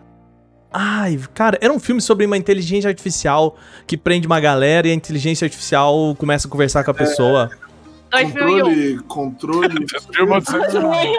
Nossa, gente, mas é tão ruim. Aí eu falei, não, vou ver. Que ele falou, não, você trabalha aí no Canaltech, você entende o negócio, é bom. Tal, obrigado, Fê. Beijo. Quem veio pensar não tá ali atrás, né, na sala, mas tudo bem. É tal. É que tal significa... É alguma sigla em inglês pra inteligência super artificial.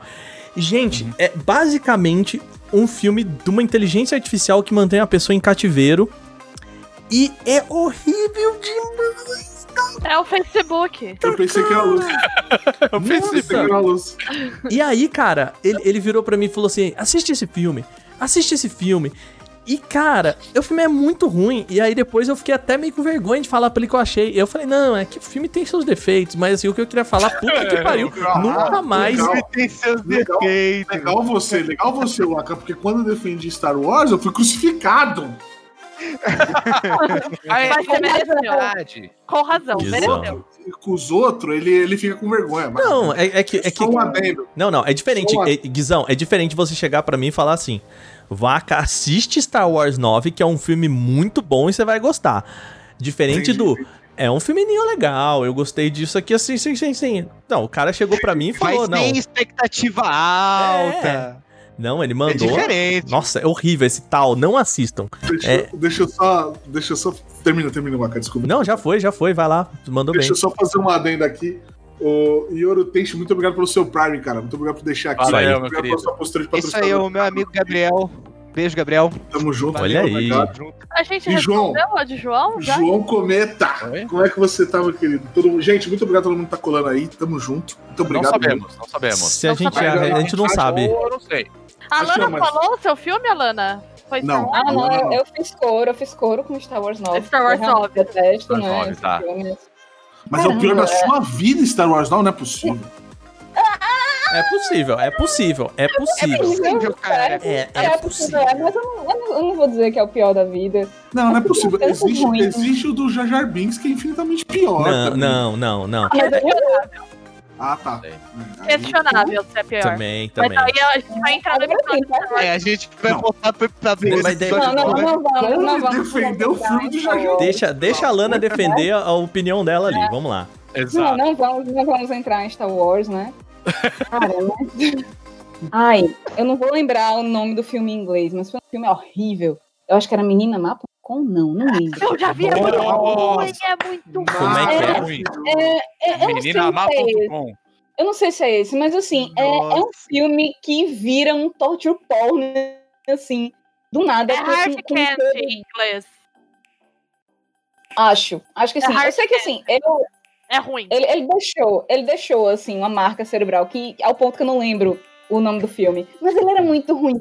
Muito ruim. Como é que eu não. Eu acho que esse certamente é o pior. Porque é daqueles que é muito ruim, que você não consegue, que você larga. Tá? Tipo Lucy. Nossa, Lucy é ruim. Não acho. Não acho. Eu não acho, assim, tão ruim. Ele é ruim, mas eu não acho, então. Eu quero dar menção honrosa à Ascensão de Júpiter.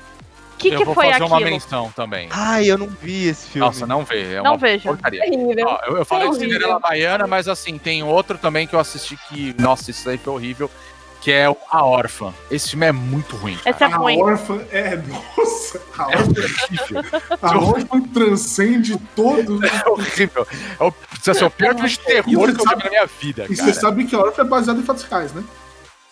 É, né? Não sei. Não, é sério. Existiu um caso de uma mina ucraniana... Ah, não dá spoiler, não dá spoiler, não dá spoiler. É. E o... existiu. Não, e o do... Assim, cara, e o do Cloverfield? Aquele... da nave Cloverfield lá. Não, da nave. Eu tenho um filme ruim também, que acho que a gente até viu junto, se eu não me engano. Esquadrão Suicida. Cara, depois não é pior, não é pior do que... depois que eu assisti episódio 9... Não, depois que eu assisti episódio 9, eu falei, porra, Esquadrão Suicida é ruim, mas dá pra assistir, cara, numa boa. A real é essa. A expectativa é a mãe da decepção, né? Exatamente. O Caião mandando parabéns atrasado pro Rodrigo. Olha aí. Caião.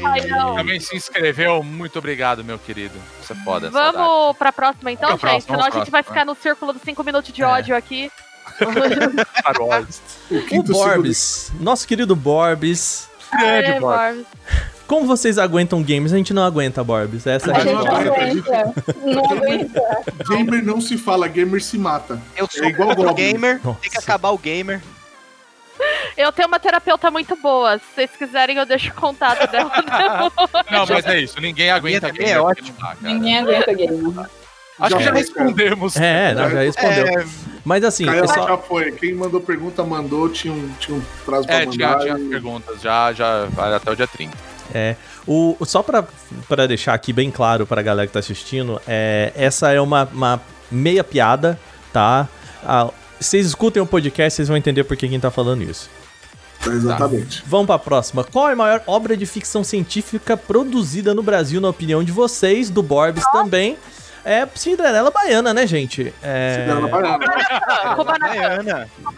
Kubanacan. Eu vou defender Kubanacan. Nossa, Marcos Pasquim, hein? Delício. Tem ficção todos científica. Os elementos de uma grande ficção científica, entendeu? E ainda tem uma estética muito interessante, tropical. Eu acho que a Kubanacan... Ele recupera elementos de tropicalismo ali no... exato. Eu e o clone? Hein? Que é toda uma... O clone também é muito bom. Né? Reconhecido totalmente.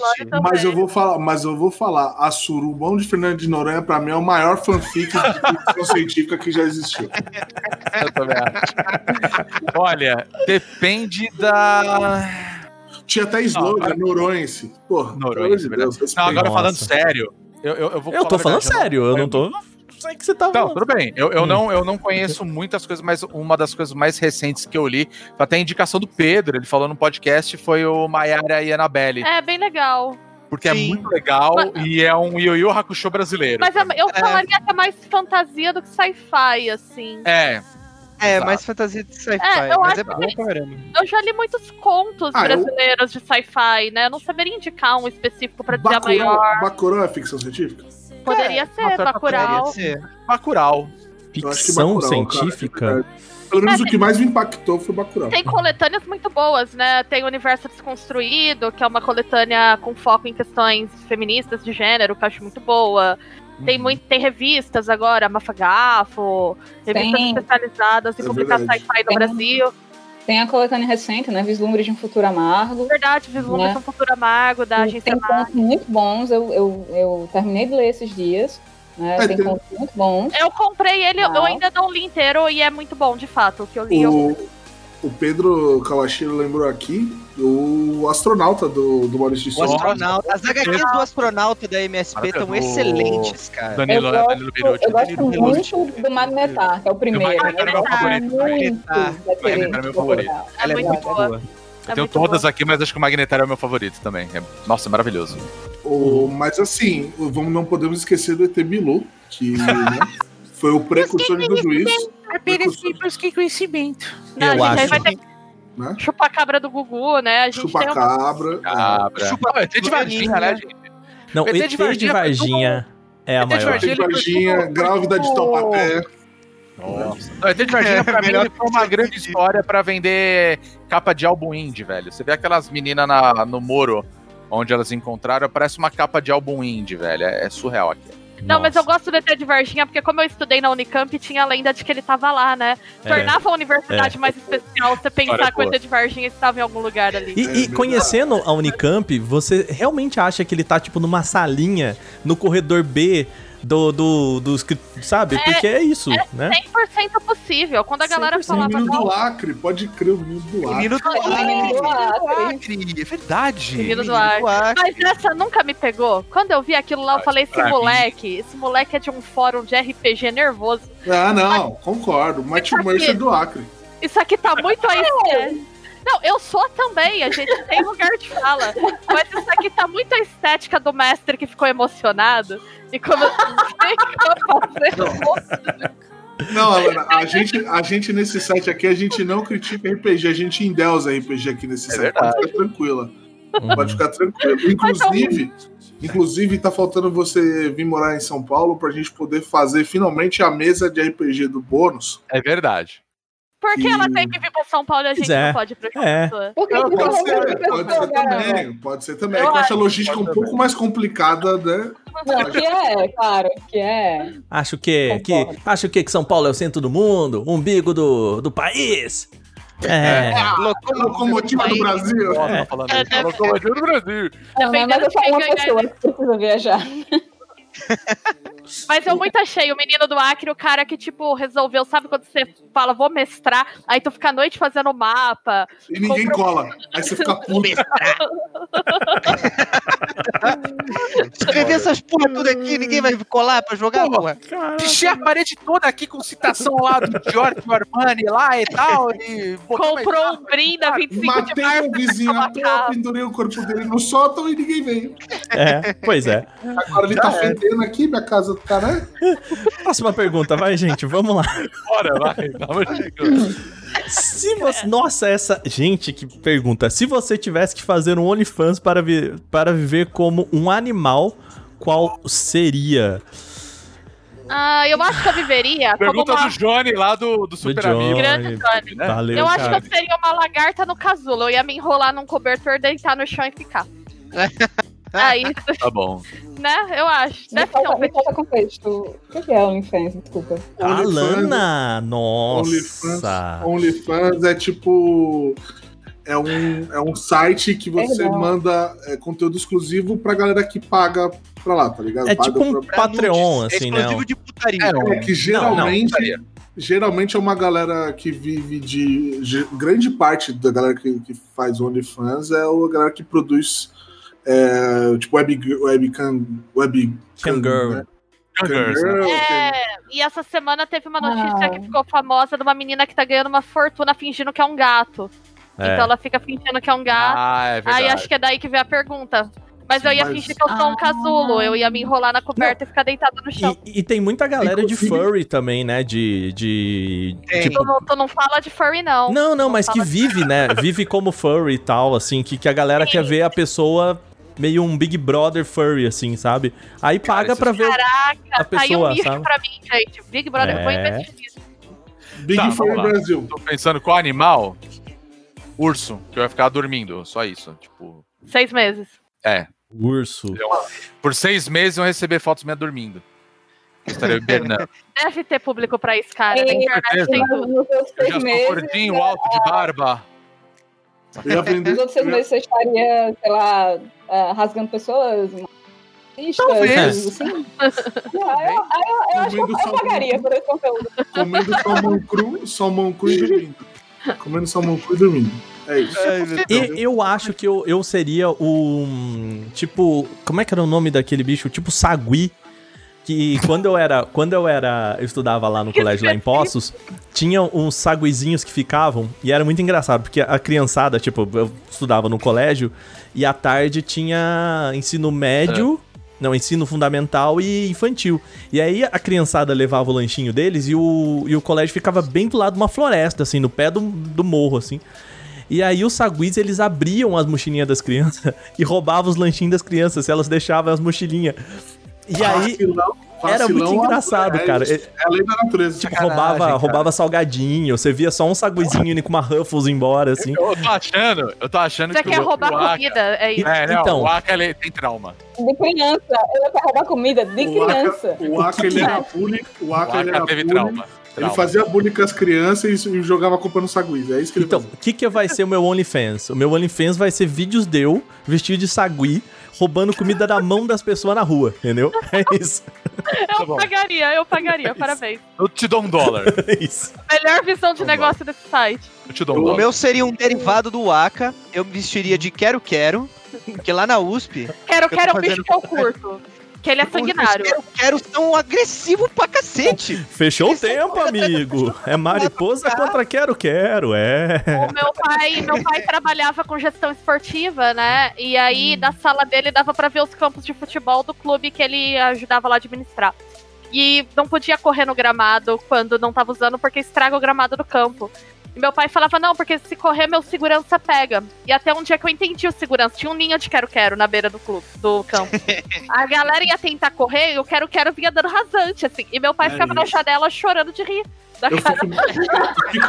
Eu fico imaginando seu pai assistindo, bota aquele óculos aviador. Não, né? Só assim, ó. E põe a música do Top Gun pra tocar e vê o quero-quero dando rasante. Meu OnlyFans seria eu vestido de quero-quero das pessoas. Danger Zone puro. Cara, quero-quero é muito bom, Pedrinho. Parabéns. Eu apoio essa escolha de vida. Vocês lembram o nome daquele francês que ele pregava pegadinha nas pessoas? Que ele se fantasiava de um monte de coisa? Ele invadia... Puta, qual que é o nome? Que ele vestia de Mario. Real Madrid vestido de jogador. Isso, que ele invadiu no campo, ele cabeceou e fez um gol. Ele invadiu a... Ivolanda, comentaram no chat. Ivolanda, ele mesmo. Era um francês e ele invadiu... Ele era torcedor do Paris Saint-Germain, o Paris Saint-Germain foi campeão. Ele foi levantar a taça com os caras com o uniforme do ano anterior do Paris Saint-Germain. Ninguém reparou. Ele levantou a taça, invadiu... Entrou no vestiário, comemorou com os caras, ninguém reparou. O Caio mandou aqui, o Remy Galar, pode crer. O Remy Galar, ele tem uma pegadinha, que esse seria o meu espírito animal, que ele se veste de pombo, ele fica em cima de um lava rápido, os caras ali lavando rápido, ele vira um balde de água suja, assim, como se fosse a cagada do pombo, em cima do cara da galera. O cara terminando de lavar o carro, o cara vira um balde, ó. Blá! Que doido. E aí abre a câmera assim, tá ele vestido de pombo em cima. É muito bom. Esse é o meu senso de humor. Não, é isso que me diverte. Isso quando ele não vem de canguru e dá um pé, dá uma voadora de 2 pés nas costas do cara. Se o cara pescando, ele vem e dá uma voadora de 2 pés nas costas do cara. Pum, o cara cai no lago. Aí ele fica tipo com a luva de boxe, assim, ó, vestido de canguru, tipo, vem tranquilo. É muito bom, mano. É muito bom. E uma recente, ele fez o Piratas do Caribe. Tem um mano tomando um solzão em Ibiza, assim, ó, tranquilão. Ele me vai e vira, mano, um balde também, assim.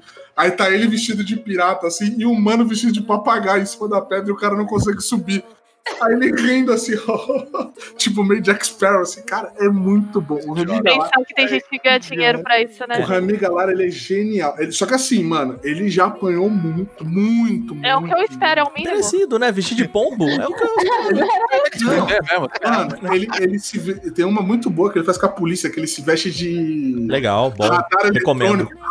Ele faz radar eletrônico, aí passa a viatura devagar e ele começa a dar flash do carro da bicha. Tá. Eu já vi isso. É maravilhoso. Esse é bom, cara. Esse é bom. Pouco, gente, que a Alana não falou dela. É, bom. Não, eu estou me divertindo muito aqui, enquanto você está tentando pensar aqui. De postura animal. Eu não tenho resposta para as perguntas. Desculpa. É muita denúncia pra mim. Melhor saída. A gente respeita, Alana. Bom, próxima pergunta. Eu vou dar um da Glória Pires, né? Não posso opinar. Então tá bom. Pode pombo nesse site, pode pombo. Não pode. Sou contra. Proibido. Próxima pergunta. Ih, rapaz, olha lá. Vocês vão comprar os novos consoles PS5 e Xbox One no lançamento? Pode console nesse site, gente? Vamos fazer num coro só? Não, gente, no lançamento... Não, vocês têm uma ideia de quando vocês estão pensando ou não? Assim... Cara, eu penso lá pro meio do ano que vem. Quando sair algum jogo que me interesse muito. Exato, quando sair jogo que caia no rabado. Não, assim, ó, eu tenho muito interesse em jogar o novo Homem-Aranha, que vai sair do lançamento lá. Eu também. É, mas, assim, o problema, o que eu tenho medo, né, não é nem questão de jogo em si, de títulos, mas sim de hardware. A gente sabe que existe muito problema de hardware de lançamento dos games. De superaquecimento, a estrela, a luz da morte lá, a gente sabe que acontece essas paradas. Então, assim, eu prefiro, tipo, esperar uma segunda leva eu também. De produção e aí, tá ligado? Porque não é barato. Se eu morasse nos Estados Unidos, ganhasse em dólar, pagasse $400, tá ligado? R$400 aqui no caso, tá ligado? Né? Fazer como se, tipo, né?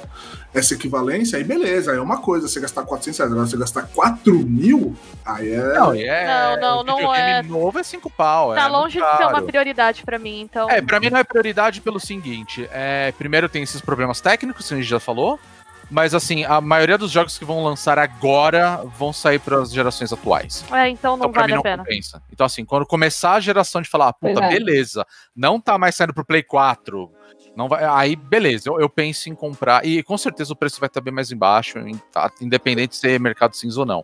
Para mim não compensa. Mas uma coisa que eu ando pensando bastante é que, obviamente, eu não vou comprar o lançamento. Mas quando eu for comprar, eu tô muito na dúvida de qual dos dois pegar. Porque o Xbox tá pesando muito. Eu também. Eu tô muito na dúvida se eu pego o PS5 que vai ceder ou que não vai ceder nenhum. Porque o Game Pass tá cada vez mais pica. Mas você tem computador. Mas você tem computador. Exatamente por isso. Tem jogos exclusivos pra console, eu entendi o que você quer. Eu tô muito mais inclinada a pegar a placa de vídeo, na real. Ai, gente, tem PC Gamer nesse site, credo. Só PC Gamer aqui, ó. Só PC Games. É que o que me fez tremer a base pro Xbox, que eu já tava tipo, não, PlayStation, bora PlayStation. Foi isso aqui, ó. Compra da Bethesda, velho. A compra da Bethesda pela Microsoft. Você jogar Skyrim em mais um novo console, né? Mais um console com Skyrim. Não superou Skyrim na vida. Mas, cara, a questão é que o Game Pass tem pra Windows, então...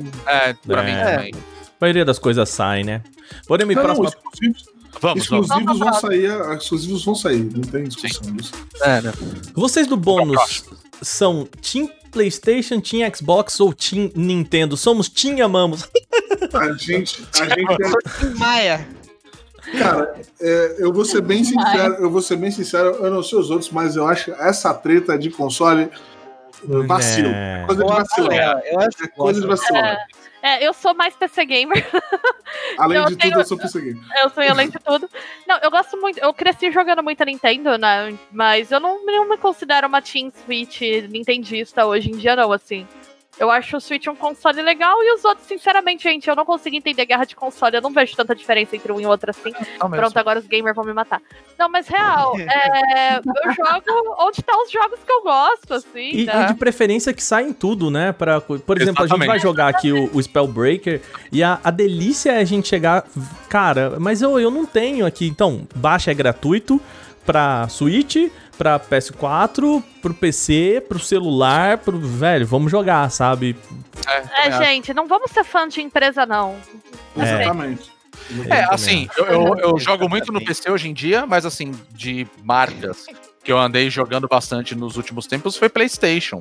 Mas não é porque é muito... Não, tipo... Era o que tinha, eu peguei tava aí. Os jogos que me interessavam. Então, nessa próxima geração eu devo ir de PlayStation 5 por uma questão que é tipo o Guizão falou aqui. Eu já tenho um PC que vai rodar pelo menos nos próximos 3 anos, se não da melhor forma possível, com uma boa qualidade 1080p, que é o que tem a TV aqui em casa. E então, pra mim tá bom. E aí eu vou pegar o PS5, que é o que não vai estar no PC, né? Basicamente vai ser isso, então... É o mesmo pensamento. E a Nintendo vai demorar pra lançar outro console, e eu já tenho Switch. Espero, né? Nintendo, deixa a gente guardar uma grana aí, né? Segura o próximo Switch. Por favor, essa Nintendo cobra caro as coisas, viu? Mas não só a Nintendo, né, velho? Tá tudo... tá geral, geral agora. Agora tá geral mesmo. Tudo mais caro. Bom, próxima pergunta... Galera do bônus, quando se reunia pra gravar, tinha alguma comida favorita larica pós? Pizza. Barzinha. Tinha duas, né? Quando a gente gravava podcast, a gente tinha o costume de pedir pizza. É, a gente sempre pedia pizza. Né? E às vezes depois, quando a gente saía, terminava, a gente ia pra um barzinho, alguma coisa. Então, é. Ou japonês. Ou japonês. Já rolou japonês. É, a gente gostava de. Dependendo do dia do mês. É. Outro pagamento. Outro pagamento, ou quando cai o VR, né? Tava com o VR em dia, aí a gente ia pro japonês. Exatamente. Não, aí dava. Próxima pergunta. Mas geralmente pizza. Aqui, geralmente ó, quando a pergunta duplicada, vamos... Qual é o jogo preferido de você, da minha querida esposa Fernanda de Oliveira Lima, que mandou aí também? Eu acho que eu e o Gui temos o mesmo, né, Gui? Pode mandar. É, Zelda Ocarina of Time, valor afetivo e tudo mais. Tá, rapaz, olha aí. Nossa, eu e o Gui, a gente já passou muito tempo sobre isso. Três. Não dá pra ver a Triforce. Zelda Ocarina of Time é maravilhoso, meu preferido de todos os tempos, gente. Olha aí. Eu gosto mais do Majora's, mas o Ocarina of Time é muito bom mas também. Tudo bem. É de cada um, é. Tudo bem, você tem o direito de estar errado, tudo bem. Mas eu vou te falar assim, Zelda Ocarina of Time, com certeza, é um jogo que eu e meu irmão, cara, a gente, eu tenho essa, é muito pro valor afetivo, não é só pelo, é muito de valor afetivo agregado. Eu lembro do meu irmão era pequenininho na época, eu devia ter tipo 10 anos, meu irmão tinha 8, e meu irmão sentado do meu lado com um dicionário inglês-português, a gente não sabia nada de inglês, assim, e a gente junto, tipo, tentando descobrir, assim, uma loucura, e sabe, tipo, foi uma época que eu e meu irmão começamos a jogar junto, então isso pra mim, porque até então meu irmão era muito pequenininho. Então, meio que, o que aconteceu? Eu jogava e ele ficava com o controle embaixo do videogame, fazendo companhia. Ali foi o momento que a gente começou a realmente jogar junto, tá ligado? Então, esse, pra mim, é um momento muito marcante. É o jogo que fez meu irmão começar a gostar de videogame e uniu muita gente. Então, assim, foi quando meu irmão já se tornou meu melhor amigo ali. E ali, a partir daí, foi pra frente. Então, tem esse valor emocional muito forte pra mim, tá ligado? Bonito. Certo. Muito fofo. Um período do Caio. É, Caio mandou um coraçãozinho aí. Todos choram nesse momento. Todos choram. Ô, Pedrinho, vamos lá, Pedrinho. Qual que é o teu? Vai lá, Pedrinho. Puta, velho. É. Skyrim, né? Skyrim. É. Esse jogo aqui mora no meu coração. Mas cara, o Pedrinho acho que é o maior consumidor de Skyrim que eu conheço. Eu comprei Skyrim 5 vezes na vida. Toda vez que eu comprei um Skyrim de novo, eu sei que é pra Pedrinho, assim. Eu achei loucura eu comprar GTA 2 vezes e Red Dead Redemption 2 2 vezes, mas o Pedrinho, ele bateu assim. Eu comprei pra Switch, eu comprei 2 vezes pra Xbox, eu comprei pra PC e pra PS4. Vezes pra Xbox. Comprou pra o Xbox 360...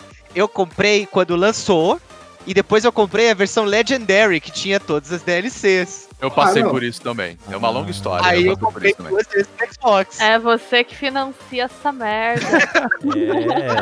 Exatamente. Se sair pra geladeira inteligente, o Pedrinho vai... Ele compra. Comprar a geladeira só pra jogar Skyrim, bora lá. É. Eu platinei... Skyrim de PS4, cara. Eu platinei o Caralho, Skyrim. Velho, como é que... Mas aí, Pedro, vou jogar aqui o que perguntaram. Skyrim ou Persona? Ai, velho. Então, era isso que eu ia dizer. Eu amo Skyrim, mas Persona 5, cara. Você tem tatuagem de Persona? Tem o quê? Você tem uma tatuagem de Persona? Ainda não, eu ia fazer, né? Mas, né? Não. Então já temos um vencedor aí. Temos um vencedor, é verdade. É, Skyrim é de mais tempo, né? Eu jogo Skyrim desde 2011, que saiu em 2011 o jogo. Sim. É, mas quando o Pedrinho tinha 5 anos, né? É verdade. Aí o Persona eu joguei ano passado, a primeira vez. E tipo, é um jogo do cacete. Joga em Persona 5. Joga em Persona 5, gostou demais. Gostoso demais. Olha o Guizão. Olha lá. Chato. É maravilhoso. Não, brincadeira. Eu não gosto, mas o jogo é. O jogo merece um respeito. Vamos avançando, gente, senão a gente vai ficar pra... Eu já até falei o meu aqui, que é o Super Mario World 2, o Yoshi Island, que é um. Não sei, esse joguinho pra mim é muito especial, assim. E eu acho que é o meu jogo preferido. Já joguei milhões de vezes. É o meu. Falta só você, o Sanches. Foto da Alana também. Alana. O meu é Shadow of the Colossus, que foi o jogo que eu vi a primeira vez, eu falei, cara, isso daí vai... Ele sai de toda aquela zona de conforto de jogos, pelo menos na época, eu achei incrível aquela coisa de ter criaturas gigantescas dentro daquele ambiente, e aquilo pra mim foi maravilhoso, e quando eu joguei a primeira vez, foi um dos motivos eu ter pego o Play 2. Ah, aí eu peguei o Play 3, o primeiro jogo que eu comprei foi o Shadow of the Colossus, que tinha saído a versão remasterizada. E aí no Play 4 comprou de novo. Comprei de novo a versão aí, remasterizada. E zerou de novo, eu vi ele zerando. Eu platinei, tá? Essa eu platinei. Platinou. Aí, Rodrigo, tamo junto, velho. Olha aí. Shadow of the Colossus. Oh, eu quero fazer uma pergunta aqui, né, situacional. Aqui. A gente já tá com 1h30 de podcast, né? Foda-se, vambora. Vambora. Mas a gente vai todas as perguntas mesmo? Vamos, vamos. Não faltam muitas não, cara. Não faltam muitas, acho. Então vamos que... lá. Vamos lá, vamos lá. Sobre o futuro dos games, qual sua estimativa até o fim do que vemos hoje como console? A consolidação total das plataformas de jogo online no Vim Streaming, ou se isso é assunto ainda para muitas décadas à frente, pois os consoles continuarão? Pergunta do Clayton Laia, Rio de Janeiro. Cara, eu acho que o PlayStation 5 e o Xbox mostraram que não tá tão longe esse destino aí, né? Tanto que eles têm a versão restritamente digital, né? Então acho assim, acho que não tá muito longe não. Acho que realmente não tá muito longe. Agora, essa mudança daquela pegada tipo do Google, o Stadia, né? Stadia e tal... Eu acho que demora um pouco ainda, cara. Mesmo porque, principalmente aqui no Brasil, a gente é um dos maiores mercados de game do mundo, se para não dizer o maior. Demograficamente poucos... pode ser, né? Então acho assim, eu acho que demora um pouco, porque para você tornar acessível pra galera, vai demorar essa situação de infraestrutura mesmo, de questão de conexão e performance. Hoje em dia no Brasil é muito caro você ter um PC que rode, pô, brincando, você gasta mais de 6 pau num PC. Fácil. Né? Então assim, eu acho que ainda, não digo décadas, mas eu acho que demora um pouquinho. Mas pra console tá chegando, cara. Console tá aí. Tipo, hoje em dia PC não tem mais drive de CD, cara. Eu não tenho, no meu há muitos anos. Então, cara, eu tenho, porque quando eu montei essa estrutura aqui, ele veio, mas nunca usei. Mas não sei se console vai deixar de existir por isso, entendeu? Eu acho que não deixa não, cara. Então, eu acho que essa é a pergunta, eu acho que ela é mais sobre... se o console, né, o aparelhinho vai deixar de existir, do que exatamente a mídia física, né? Eu acho que não, porque nem todo mundo quer investir um dinheiro num PC. Por exemplo, eu tô vendo agora nessa situação de pandemia, né? Eu tenho um PC gamer. Eu acabei comprando tanto porque eu trabalho com design e eu preciso de um computador que rode uns programas um pouquinho mais pesados, tanto porque eu quero jogar nele. Mas eu percebi que eu sou a exceção, por exemplo, entre meus colegas de trabalho. Quase todos trabalham com notebook. E com notebooks não muito robustos, com notebooks que tem o básico que a pessoa precisa para acessar um pacote Office, uma coisa assim. Eu percebo que o consumo médio de computador é esse, né? Um computador gamer, muitas vezes você montar um PC muito robusto e comprar um console, a pessoa vai comprar o console pela praticidade, né? Só que é exatamente, eu vi que o Pedro, que a Larissa colocou no chat, né? O console funciona como iPhone. Tem gente que só quer comprar e jogar, não quer ficar configurando, trocando placa... Então eu acho que isso não acaba. E você tem empresas que nem a Nintendo que tem propostas diferentes para consoles ainda, como por exemplo o Switch. O Switch eu acho que é uma coisa que te faz querer comprar um console pelo que ele é, não pela capacidade de processamento, que nem é tudo isso, né? Total. Então eu acho que PC ainda é uma coisa muito de nicho. Não, eu acho assim... Eu acho que eu tenho 2 pontos, na verdade. Pra mim, o primeiro ponto é a questão de... A gente não tem no Brasil conexão suficiente pra gente viver... pra jogar, pelo menos no momento, totalmente na nuvem. Eu tenho uma objeção com relação a isso. Não, tudo bem. Mas eu ainda acho que isso ainda é uma parada que precisa melhorar. E tá começando agora. A gente tá começando Stadia, tem a da Amazon agora também que eles vão começar. A Xbox tá começando também com o serviço deles. Então assim, a gente vai ver muita coisa. Eu acho que é muito promissor, pra falar a verdade. Independente do sistema... da empresa, etc. Mas eu ainda acho que, assim, console ainda vai existir. Eu acho que o melhor exemplo disso foi quando a gente começou a ver as Steam Box, que eram computadores dedicados e, mano, não deu em nada, a galera pouco se fudeu, sabe? Então, eu vou até destacar o comentário. O cara vai querer comprar a porra do Play 5 parecendo um, sei lá, um aquecedor, mas ele vai querer comprar, entendeu? É, eu gosto do comentário que o João fez aqui no chat, que eu vou destacar até, porque eu acho que é isso. Que é uma coisa mais cultural que tecnológica. Hábito e consumo de você jogar no sofá, por exemplo. Nem todo mundo quer ir. Era o ponto que eu ia levantar, justamente. Eu trabalho o dia inteiro no computador, entendeu? Eu não quero olhar pra essa porcaria quando eu vou parar pra relaxar, entendeu? Sim. Eu quero jogar, eu quero sentar no sofá, quero jogar, ficar esparramada, sim, entendeu? Então, assim, eu realmente acho difícil que o console deixe de existir. Eu também acho meio difícil. Né? Mas, como o Aka falou, né, a mídia física, isso aí já é questionável. Eu tenho uma opinião meio contrária, assim, na real. Eu acho que o console, ele não pode não deixar de existir, mas ele vai virar outra coisa. E assim, ele pode se tornar uma plataforma otimizada para jogos em nuvem, por exemplo. Sim, isso. Então, isso eu acho que pode acontecer. Entendeu? Mas vai existir a plataforma da Xbox, a plataforma da Sony, a plataforma... Sim, até porque se você pode falar que Netflix, por exemplo, é uma plataforma como... Exato, entendeu? O xCloud é uma plataforma. Mas eu realmente acho que essa é meio que a última geração que a gente vai ver de consoles com processamento completamente local. Eu realmente acho que em algum momento o streaming de games vai dar um pulo aí que a gente...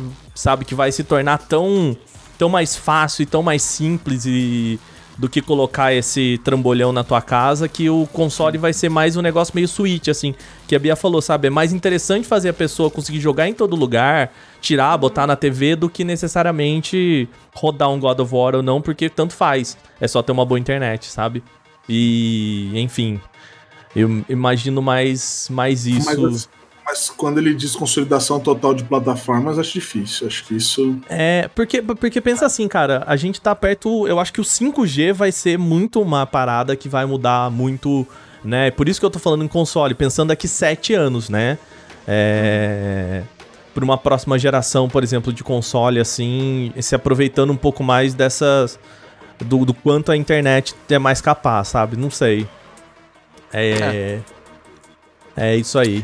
Vamos ver o que vem por aí. Não dá pra saber ainda. Não dá pra saber ainda. Próxima pergunta. Caro Bônus Stagers, ao longo desse... adorei esse termo. Né? Bônus Stagers. Eu sim agora. Ao longo de 100 episódios, o que mais cativa vocês em todo o processo? Digo, qual a principal motivação pra tocar o barco seguindo em frente do Fábio Carneiro, Porto Alegre, Rio Grande do Sul? Eu acho que eu consigo responder por todo mundo, tá? Responde aí. Essa zona toda aqui. Porque é muito divertido. Isso aqui é o nosso hobby, não é o nosso trampo. Exatamente. A graça é isso, a gente tá aqui batendo papo com vocês, em live, podcast, a gente bater papo sobre qualquer assunto. Eu acho que é isso. Acho que o bônus sempre foi uma desculpa maravilhosa pra gente se ver toda semana. Verdade, exatamente. Toda semana acabou se tornando. E toda até semana vocês ligam pra cá. E a quantidade de amigos que a gente fez, fazendo essas paradas. Então é mais pra gente, infelizmente, a gente não conseguiu monetizar nosso hobby, porque isso aqui é nosso hobby. Sim. Eu acredito que se a gente conseguisse monetizar nosso hobby, então apoia.se /. Gostei, foi sagaz. Gênio do marketing. Ou você pode fazer simplesmente aqui, botar um Prime aqui pra gente também. Sucesso. Sempre ajuda. Exato. Inclusive, muito obrigado aos Prime que a galera mandou. Mas eu acho que é o seguinte, isso aqui é um hobby pra gente, e nunca vai deixar de ser hobby. Foi um ponto que a gente sempre deixou muito claro. O momento que isso aqui parar de se tornar divertido, a gente para com o bônus. Perde a razão de ser. Então, o nosso negócio aqui é se divertir e falar do assunto que a gente ama. A gente sabe que tem muita gente que ama. Olha a quantidade de gente. Olha o João aí. Olha o João aí. Valeu, Vitor. Valeu, Júlia chegou. A Júlia tá em todas as lives também, Júlia. Obrigadão aí. Sim, exatamente. Todo mundo tá sempre aí. Isso aqui é um hobby pra gente, isso aqui é um negócio, é a desculpa pra gente se ver, a desculpa pra gente bater papo, e então assim, cara, é isso, é a bagunça, é a zoeira, é o... E conversar com a galera, né, eu acho que assim, ver toda semana que tem os mesmos rostinhos aqui pra gente... Ah, nossa, tá. Pra gente conversar com a galera, né? E isso eu acho que impulsiona a gente a querer fazer os comentários de vocês, é sempre muito massa, assim. É muito gostoso. Não, é aquele negócio, né? Todo mundo aqui é amigo, todo mundo se conhece aqui, tem amizade, que não é uma amizade que existe, tipo, trampo, saca? É, por causa do site. Por causa do site. Não, todo mundo é amigo, tipo... Se a gente não tá gravando podcast, a gente vai se falar entre a gente, vai dar um rolê. Claro, a gente tá num momento de pandemia, isso infelizmente não tá rolando, eu tô morrendo de saudade de todo mundo aqui. Mas, assim, quantas vezes a gente fala, vou em tal lugar, tá a fim de ir. Então, assim, se um dia, o dia que acabar o bônus, e eu não sei quando isso vai acontecer, espero que não tão cedo, ninguém vai deixar de ser amigo e nada disso, entende? Tipo, todo mundo é carada, né? E a gente tem isso porque a gente gosta de bater papo sobre essas coisas, de falar sobre isso, entendeu? A Bia comentou do Boteco BGS, cara, é um negócio que a gente vê amigos que a gente tem pelo Brasil inteiro, a gente tromba a galera por causa disso. Então, assim, e 90% desses amigos que a gente tem estão tanto no hobby quanto a gente, tá ligado? Poucos que a gente conhece, que a gente é brother, que realmente... sabe, vivem disso, assim, são poucos, infelizmente são poucos, mas é todo mundo que tem esse hobby e faz, eu aposto que faz pra mesma bagunça. Sim. Então o legal é isso, galera, o motivacional é esse. Próxima pergunta, qual é a coisa mais esquisita que vocês já viram na internet? Roberto Mascarenhas, Curitiba, Paraná. Eu não tenho um hobby no YouTube. A galera já vai melhor. Eu ia ter um hobby, é verdade, gente. Ai, meu Deus. Fala aí. Ai, meu Deus, eu até sei o que é, velho. Então, eles já estão nervosos que eles sabem. Ai, meu Deus. Uns tempos atrás, eu caí num buraco do YouTube, assim, da galera que curte se vestir de criança, saca? Vocês já estão rindo, né? É, porque não dá, né? E assim, eu não quero julgar, né? Mas eu dou uma julgada assim. Você já está julgando. Você nunca quer julgar, mas já está julgando. Já estão julgando de novo, normal. E aí, assim, tudo bem, fui tentar entender aquilo porque eu fiquei bastante fascinada pelo negócio. Mas assim, nem é isso que eu acho esquisito, porque enfim, aí eu acho que tem que tentar entender o rolê e tal. É porque tem uma galera que faz review de fralda, assim, a sério, muito pra consumidor, saca? Do tipo... Meu Deus! Essa foi a coisa mais que eu vi na internet. Talvez seja um estranhamento por eu estar distante, né, da situação. Mas eu não sei, gente, eu não achei muito estranho. Eu só queria dividir isso com vocês. Acho que foi isso. Tem uns limites, né, que você chega, você tá ali assim, tipo, eu não quero julgar, mas... Mas eu tava falando disso com a galera e aí virou... Só fica me zoando, né? Porque, enfim, o Rodrigo, quando me vê no YouTube, já fica... Beatriz, você não tá vendo aqueles negócios de novo, né? Uma vez eu tô empolgado. Eu descobri um negócio louco. Tem gente que se veste de criança e fica falando igual criança. Eu tenho uma fofoca. Uau! Onde a gente faz o divórcio? Porque eu não quero mais conviver com você. Eu fiquei chocado. Não, isso não é legal, sabe? Não, eu tenho uma fofoca. Tem quem gosta. Eu tô me sentindo uma pessoa horrível. Eu tenho uma fofoca. Cuidado com fofoca, hein? O Pedrinho e a Bia, eles são os cavadores dos buracos da internet. Não, o Pedrinho é merdeiro, velho. Não, cara, é impressionante. Tem vezes que a gente... O mais legal é que essa Bia às vezes vem com uns bagulho absurdo, ou o Pedrinho com uns bagulho absurdo, e os dois, nossa, pode crer, eu vi. E eu fico, eu e o Rodrigo assim, tipo... Mano, o que está acontecendo aqui, né? O pior é isso. Um dos dois sempre já viu. Alguém chega e eu falo, não, eu já vi. Só que assim, aí reflete entre eu e o Pedrinho nos lixos, porque o Pedro me manda merda do dia inteiro. E aí eu já tenho visto, eu falo, eu já tinha visto esse Pedro. Aí.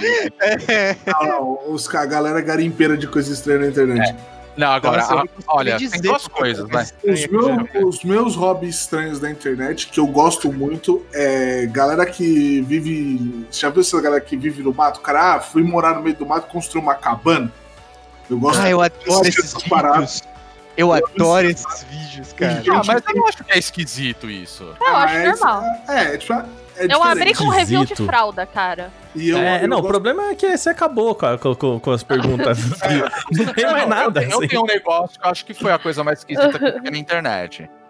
Que é um bagulho chamado Two Girls, One Cup. Não, Rodrigo! Ai, Rodrigo, você tinha que falar. Eu falar desse assunto. Superou a Bia. Parabéns, Rodrigo. Você superou a Bia. Parabéns pra você, cara. É a coisa mais esquisita que eu já vi na minha vida. Eu fiquei chocado quando vi isso. Ai, meu Deus. Próxima pergunta. Alana, você tem alguma coisa que você quer? Não, vamos entrar nesse assunto. Nada seria tão bizarro. Aproveitando, essa pergunta aqui é pro Pedrinho. A Mariana de São Paulo fez essa pergunta pro Pedrinho. Qual que é o meme favorito de vocês? O meu é aquele do 3 horas de fofoca, quem somos nós pra julgar, porque aquele meme me descreve. Eu uso ele praticamente todos os dias. Eu e a Bia aqui. Aí, ó. Eu gosto muito, cara, daquele meme de uma ideia uma ideia totalmente idiota, tipo... Ninguém pode nos matar se nós já estamos mortos. Aí o cara batendo na cabeça. Tá, ok. Eu gosto pra caramba dele. Eu vou até aproveitar aqui e sugerir um podcast pra galera. Chama Além do Meme, podcast novo do Chico Felitti. É o cara que fez aquela matéria sobre o Fofão da Augusta e escreveu o livro. Que legal. Agora ele lançou um podcast que ele vai atrás das pessoas... Dos memes. E aí o primeiro episódio é da Beth. Maravilhoso isso. Aqui também é Beth, da escola de música. Olha a Mediaiá. E aí ele foi lá e entrevistou a mulher. E a gente escutou hoje aqui. Meu nome também é Beth. Aqui também é Beth. E aí, cara, a hora que ele entrevista a mulher, ele fala, oi, e a mulher fala, eu comecei a cagar de rir. Só de ouvir a mulher falando. E é muito legal a história sobre, tipo, mulher ficou famosa e a galera... humaniza um pouco as pessoas nessa coisa do meme. A gente dá risada. Mas eu, por exemplo, evito memes com fotos de pessoa, porque eu me sinto mal. Uma única coisa que ela pediu pro Felipe era não colocar a foto dela. E ela falou que ela recebe pelo menos um trote por dia na escola de música. Desde que isso aconteceu, pelo menos um trote por dia acontece. Meu Deus, que mancada. Mas assim, muito tempo. Mas trote é uma arte. É muito legal, assim. E é um meme que eu adoro, cara. Vira e mexe, eu tô aqui, assim, alguém me fala, qual que é o seu nome? É Beth? Eu na hora eu respondo, eu também é Beth. É um negócio que vem na minha cabeça, assim. Não, eu tenho dois memes favoritos. Um deles é o Super Xandão, pra mim. Super maluco. Ok. Pra mim, esse maluco, se isso é um personagem, esse maluco é um gênio, ele superou, assim, ó, várias genialidades. E a outra que eu gosto muito é o... Nossa, tô passada, tô chocada. Puta, eu adoro esse. Eu não sei porque eu dou muita risada desse filme. Ok. É outro que tem um buraco na rua, né? E aí ele vai entrevistar a mina. E aí a mina é muito falsa, assim, muito foi combinado. Nossa, tô passada, tô chocada, mas é muito falso. É muito bom. Eu gosto muito do Kleber Bambam na academia. Ele virou meme aquilo. Memes hétero. É muito bom. Mas tem um meme que toda vez que eu vejo eu choro de rir. É o do carinha chorando. Ele faz aquele... Cara, esse é muito bom, cara. Não faz sentido, é muito bom. Puta, você me lembrou de um que é muito bom também, que é aquele cara em espanhol dando entrevista, que ele conta que ele perdeu... com os dentinhos assim. Cara, esse é muito bom. Ele conta que ele perdeu as panelas. Você já viu essa história? Já. Essa história é maravilhosa, velho, que ele perde a panela. Eu gosto muito do Bonk, aquele Shiba dando uma paulada no outro Shiba. Isso é muito bom.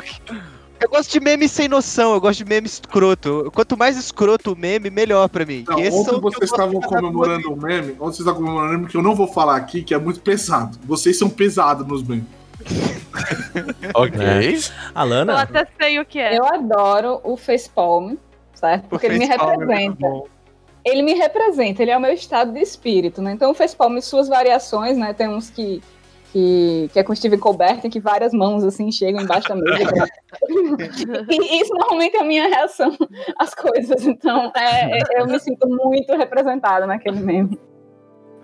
Muito bom. Próxima pergunta, então. Se todos do site tivessem um passe livre com qualquer pessoa famosa, quem seria, Mariana? Tipo, o que é um passe livre? A gente pudesse conhecer... É o meet and greet da Miley Cyrus. Acho que é mais que isso. Ou é tipo assim, você, aquele negócio que você pede pra você combina com o esposo, a esposa assim, ó, se aparecer o Rodrigo Hilbert aqui, eu preciso pegar. Então, isso é o passe livre, é isso? Não, eu acho que é isso. É passe livre ou é tipo ligar pra dar rolê? Não, eu acho que o passe livre é isso. É tipo assim, não consideraria traição, entendeu? Não considera traição. Entendi. Não considera traição? Ah, velho. É um jeito rebuscado de qual ator, qual pessoa famosa você gostaria de pegar, né? É, acho que dá pra colocar dessa forma. A pessoa não vai reclamar de traição. Pô, tem várias pessoas, mano. Caramba, o Guizão abre um fichário. Deixa eu pegar minha lista aqui rapidinho. Que bom que você perguntou. E a minha sexualidade vai embora. Minha sexualidade vai embora. Fez um Momoa. Fez um Momoa. Gente, a Alana está tendo fadida. Ai, desculpa. Momoa é um dos nomes mais facilmente pra mim seria Eva Green, certo? Eva Green? Ela é indiscutível. Ok. Eva Green. Eva Green é boa. Eu tenho um dilema com isso, porque, por exemplo, eu sou muito fã do Trent Reznor desde que eu tenho uns 15 anos, assim. Sou fanática mesmo, acho ele maravilhoso. Só que eu sou muito fã, eu não queria pegar ele, porque se for ruim? São 15 anos de investimento emocional. É tipo, exatamente. É tipo a mina que saiu com a Aziz Ansari. E foi uma bosta, lembra? Nossa, né? Isso daí fudeu com a carreira dele. Porque assim, imagina, você é muito fã do cara, você é muito fã do Trent Reznor, acho maravilhoso. Aí eu fico com o cara e é ruim. É 15 anos de investimento emocional, então, de chegar no Lollapalooza às 10 da manhã e ficar lá tomando sol pra ficar na grade, entendeu? É muita coisa pra você botar em jogo. Então, eu prefiro manter no platônico. Exatamente. Tipo, o Neil Gaiman fala que ele nunca conheceu o David Bowie por isso, né? Porque ele tinha muito medo de quebrar a ilusão que ele tinha do Bowie. Exato. Então ele achou que... Mas se fosse Trent Reznor, provavelmente, pra mim. Olha... Mas vamos mudar esse passe livre pra ser brother. Uma pessoa que você queria ser brother. Brother de, tipo... E aí, mano... Gil Cebola. Não. Da gente ser o Gil Cebola. Você tem o Gil Cebola. Sim, e aí eu tenho uma resposta aqui na ponta da língua, que ele é o guru desse canal, que é o Snoop Dogg. Mano, Snoop Dogg, eu queria muito ser brother do Snoop Dogg. Eu queria muito ser brother do Snoop Dogg. Imagina ele me ligando aqui, yo, Nefil,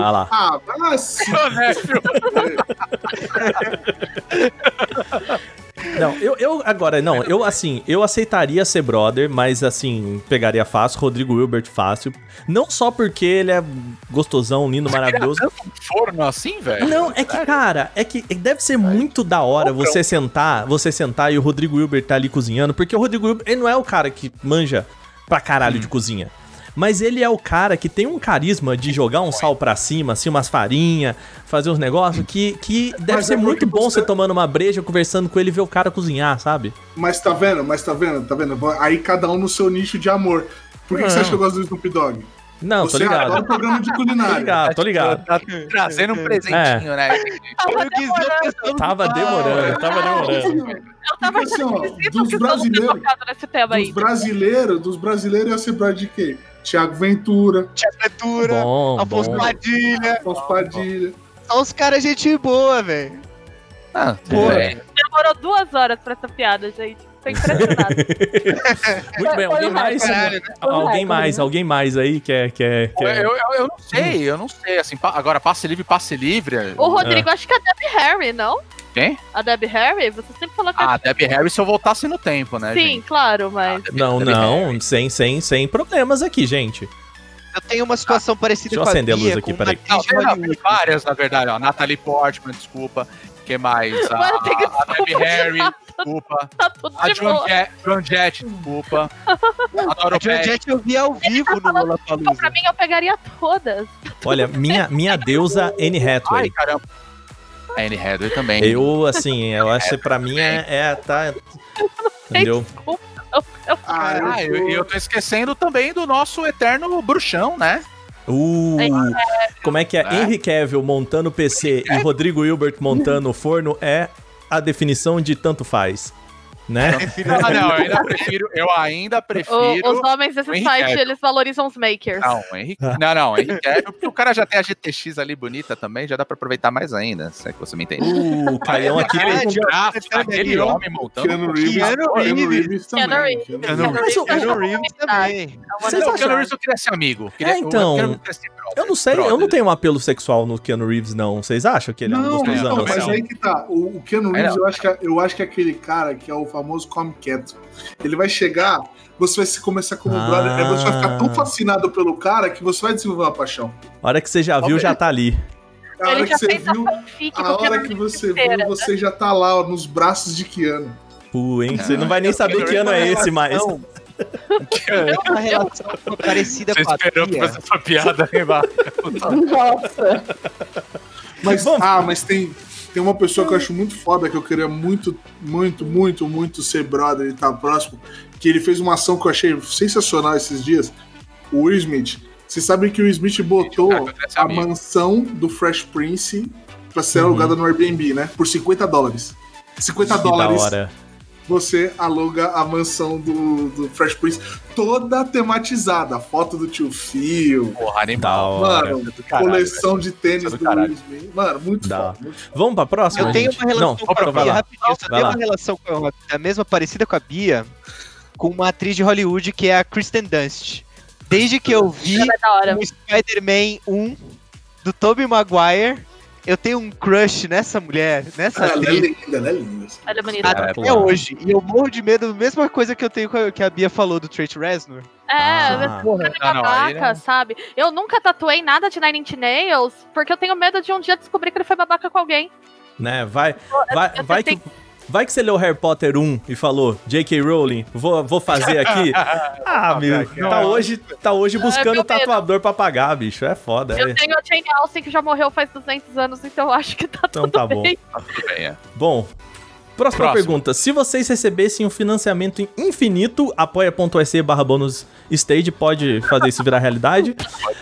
Pra fazer o jogo dos seus sonhos, qual cada um faria? Sequência que nunca aconteceu, remake dos sonhos, eu já tenho a minha, hein? Manda então. Pode? Parasite Eve.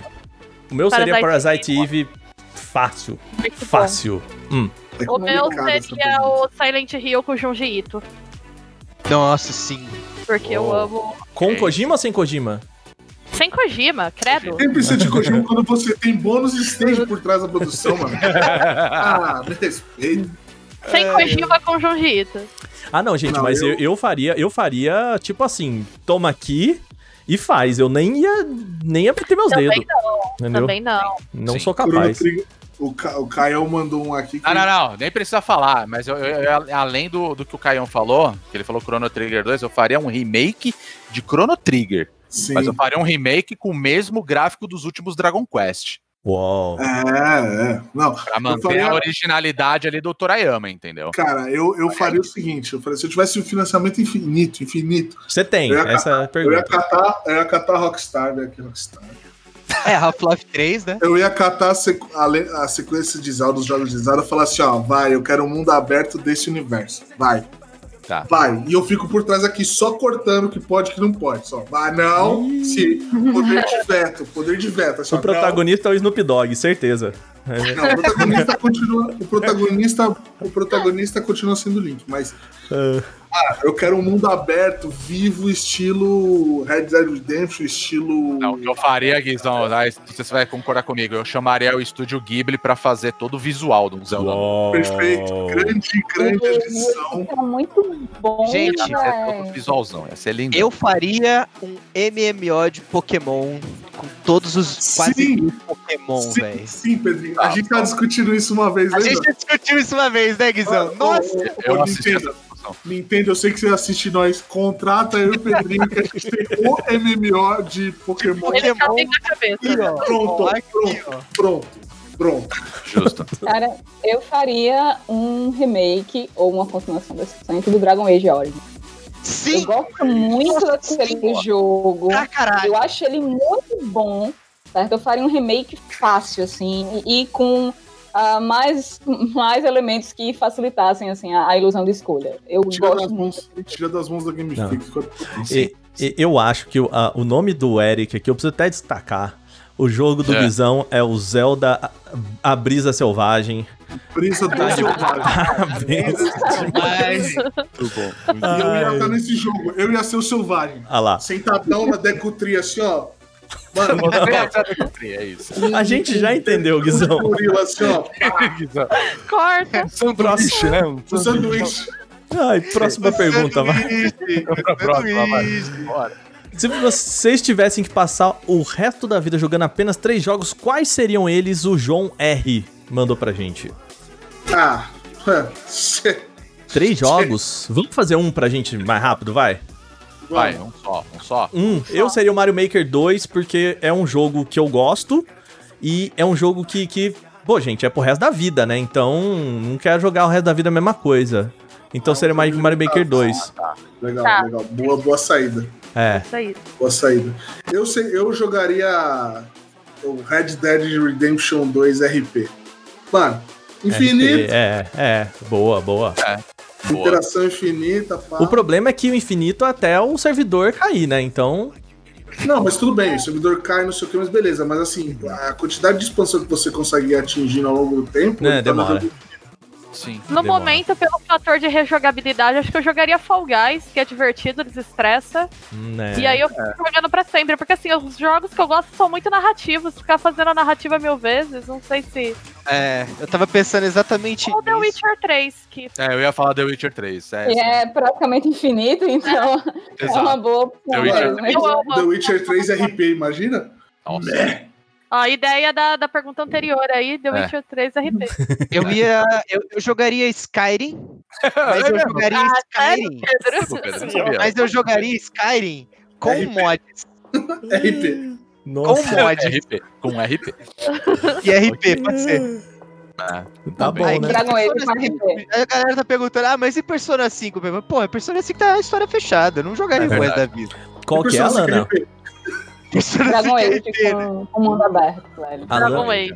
Então, Dragon Age com o mundo aberto. Dragon Age é uma excelente escolha, Alana. Maravilhoso. Merda, joga esse jogo. Bem. É muito bom. Muito bem. Pergunta 27, né? Porque a gente... Bom, enfim. Qual a melhor novela do Brasil, Nieve? Já respondemos. Kubanacan? Kubanacan. Pra mim é Tieta. Da história do Brasil, assim? É. A minha preferida, historicamente, é Vale Tudo. Vale Tudo é bom. Mas tem novela também. Eu irei da Próxima Vítima, gente. Próxima Vítima. Mais diferentes e tal. Valor aí de replay. Eu na verdade, diria a Malhação da época do Ogromóvel. É. Boa, isso. Não, Malhação na época que era academia de fato, né? As pessoas iam lá. Exato. Né? Uma rodada de suco pra galera. Ah, mas aí já era a nova geração, né? De Malhação. Eu não sei, eu não acho Malhação Verso, não. Sérgio não... É que tinha Cabeção. Queria com o Cabeção, né? Eu tô falando mais antigo. Tinha Mocotó. Tinha Claudio Reich no elenco. Entendeu? Pode crer. Bom. Uma que me marcou muito foi Chocolate com Pimenta, cara. Eu assistia muito. Por que será? Por que será, né, Pedro? Era legal. Seu bandidinho. Próxima pergunta, então. Tem algum jogo que vocês nunca jogaram novamente porque sabiam que não conseguiriam repetir? O que sentiram na primeira vez? Pergunta da Ju Gavilã, São Paulo SP. Que você nunca... Tem vários. O Silent Hill 2, pra mim. Nunca joguei. Sei que não vai ser tão incrível assim, mas acho que eu jogaria. Tem vários jogos. Eu não sou muito de repetir jogo, cara. Eu também não. É muito raro repetir jogo. Então. Mas eu acho que o Ocarina of Time, pra mim, é um jogo que, assim, eu joguei, mas eu nunca zerei ele de novo, assim. Peguei ele pra jogar no 3DS, mas ainda não zerei também, porque é muito diferente, né? É muito diferente. A sensação é outra. O meu foi BioShock Infinity. Eu acho que eu não conseguiria jogar de novo, porque eu acho que eu ia começar a achar vários problemas. E eu ia começar... Porque pra mim foi uma experiência muito da hora jogar o jogo. Eu gostei pra caralho do BioShock Infinity. Mas eu tenho certeza que agora, sabendo o final, sabendo das tretas, tendo conversado com muita gente sobre o jogo, eu ia começar a achar o jogo uma bosta. E ia acabar toda a magia e lembranças positivas que eu fiz. O João falou um bagulho que é verdade. Firewatch, cara. Firewatch. Nossa, que jogo incrível. Muito bom. Mas ele jogou uma vez. É uma vez e viver aquele sentimento pra sempre. O Kentucky Road Zero, que eu acabei agora, eu acho que é assim também. Não conseguiria jogar de novo. Kentucky Road Zero, maravilhoso. Não conseguiria jogar de novo. Um que rolou e eu não joguei de novo foi o Valiant Hearts, que é aquele jogo, um desenho da Ubisoft sobre uma história de guerra. Eu preciso jogar, minha mãe ama esse jogo. Não, esse jogo é maravilhoso e eu depois que eu terminei, meio que ele perdeu o sentido pra mim, assim, porque aquela história já foi, sabe, assim, eu acho que é muito, assim, tipo o Sexto Sentido, sabe, quando você entende, Você até pode querer ver de novo pra pegar os toquezinhos que já estavam na tela, mas... Mas é mais pra destrinchar, né? É, mas pra... não vai ser a mesma experiência de você chegar no final e... Sim. Meu Deus, olha o que aconteceu, né? Eu tenho isso com um jogo bem recente, na verdade, que é o The Last of Us Part 2. Porque eu já sei toda a história. Então, já sei tudo o que aconteceu. E aí acho que não tem mais a graça. Não tem a surpresa das histórias ali dentro. Mais algum? Né? É o Child of Light, que eu menciono. Porque ele, justamente, é um jogo que dá um quentinho, assim, no coração, sabe? Eu recomendei pra uma amiga minha que tá começando a jogar agora, na verdade ela tá bem avançada, mas aí depois eu fui pra tentar acompanhar e eu, sabe, não é a mesma coisa. Agora, talvez seja uma coisa mais minha, né, outro momento, outra coisa, mas realmente eu gosto muito dele, tem uma lembrança afetiva boa, mas não jogaria de novo. Boa. Próxima pergunta, qual banda artista favorito de você? Fala aí, ô Rodrigo. Você que... Essa daqui, ó. Mostra o bracinho.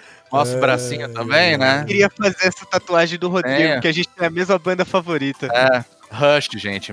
Tá aqui no meu perfil do Twitter, etc. Em tudo, perfil de tudo eu coloco, né? Então, é Rush, a melhor banda do mundo. É, eu já mencionei a minha, Nine Inch Nails.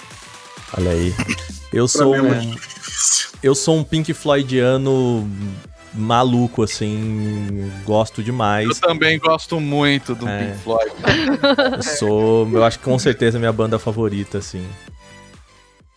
Alana? Eu gosto também. Desculpa. Eu sigo obcecada por Hamilton. Desculpa. Eu sigo obcecada por Hamilton, musical, mas já faz uns anos aí. É a coisa que eu mais escuto facilmente. Cara, o meu artista de todos os tempos, assim, pra mim, o meu artista favorito... Com certeza o artista que eu mais consumi, assim, é Kendrick Lamar. De longe é o Kendrick Lamar. Eu amo, mano, é foda, eu admiro muito esse cara. Eu acho que ele é o cara que dita o que vai rolar no hip hop no mundo. Tipo assim, mano, você quer ver o que vai ser o tipo de som no Brasil nos próximos anos? Escuta o último álbum do cara, tá ligado? Ele é nesse nível, assim, ele é o cara que superou o Michael Jackson em número de Grammys, ele é incrível, E o cara, tudo que ele faz num nível de perfeição absurdo.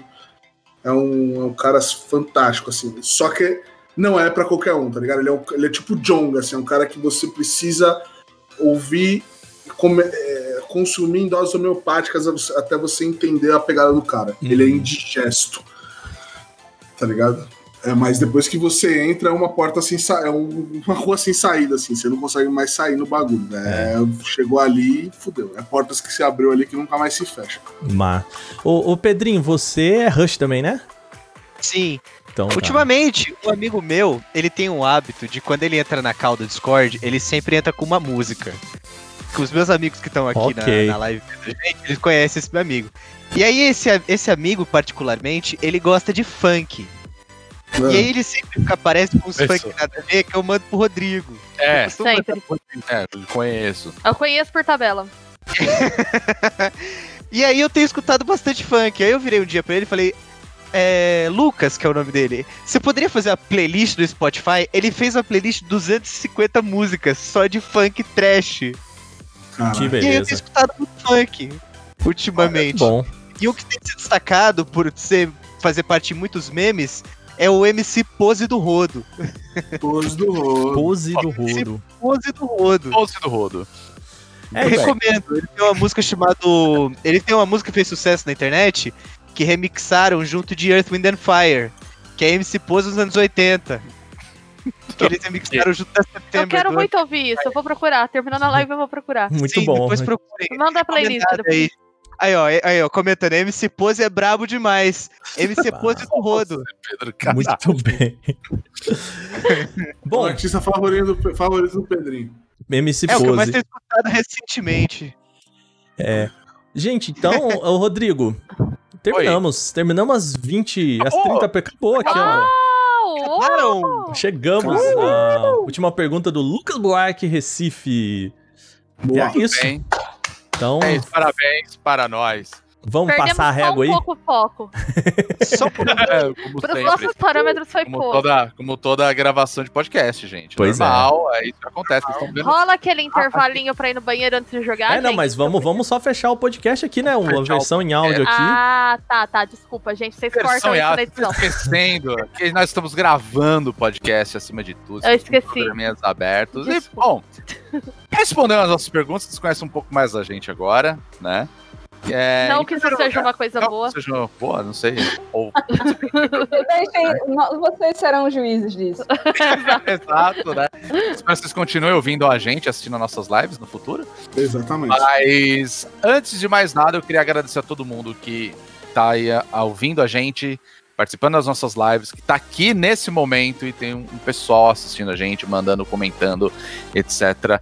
Como eu falei lá no começo, esse podcast a gente fez uma gravação pela live, né, pela Twitch, né, então muito obrigado a todos vocês. A gente chegou finalmente na edição número 100 do Bônus Cast, então podcast que a partir de agora a gente já vem falando semanalmente, né, então vocês estão aí acompanhando e a gente queria fazer uma coisa mais especial, que vocês pudessem participar. Eu fico muito feliz disso ter acontecido. Bom, como já é de praxe, a gente sempre fala das nossas redes sociais. E se você estiver assistindo aí, você deve estar vendo aí na telinha, né? Quais são as redes sociais que a gente está usando, né? E aí eu vou ter que pedir, como sempre, para alguém falar. Eu não sei quem eu começo, na verdade, quem que eu escolho aqui. Guizão, vai. Guizão, tá fácil, vai. Qual que é o nosso Twitter, meu querido? Nosso Twitter é @bonusstagebr. Muito bem. Bia, qual que é o nosso Instagram? É o Bônus Stage.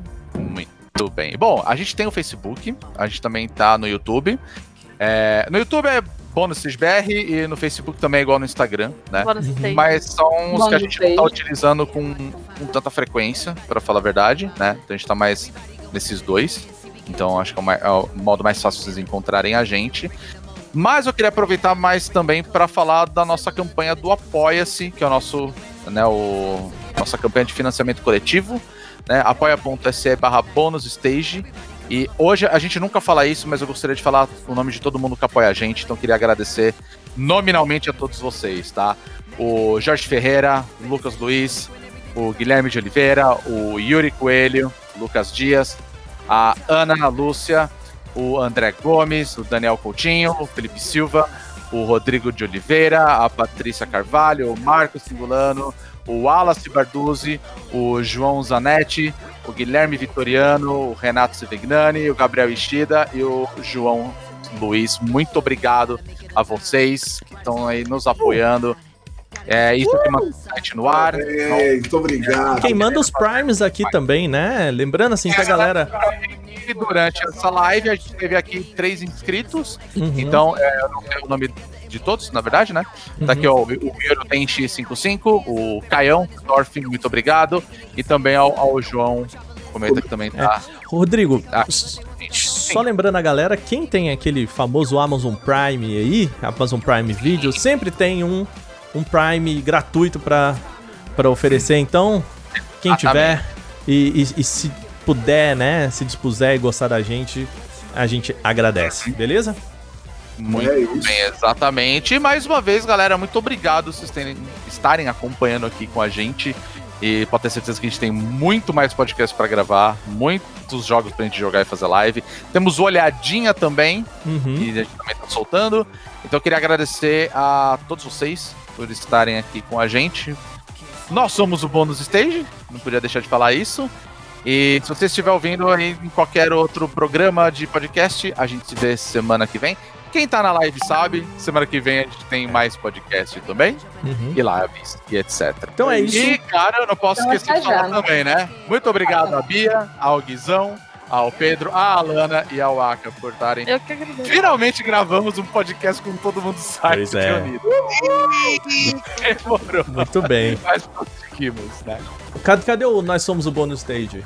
Nós somos o Bônus Stage. Um beijo pra vocês e até semana que vem. E mais um Bônus Cast, a gente vai se falando. É isso! Falou!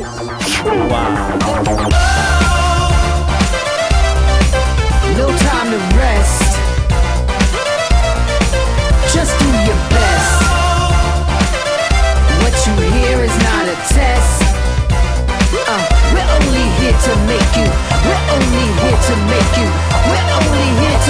Thank you.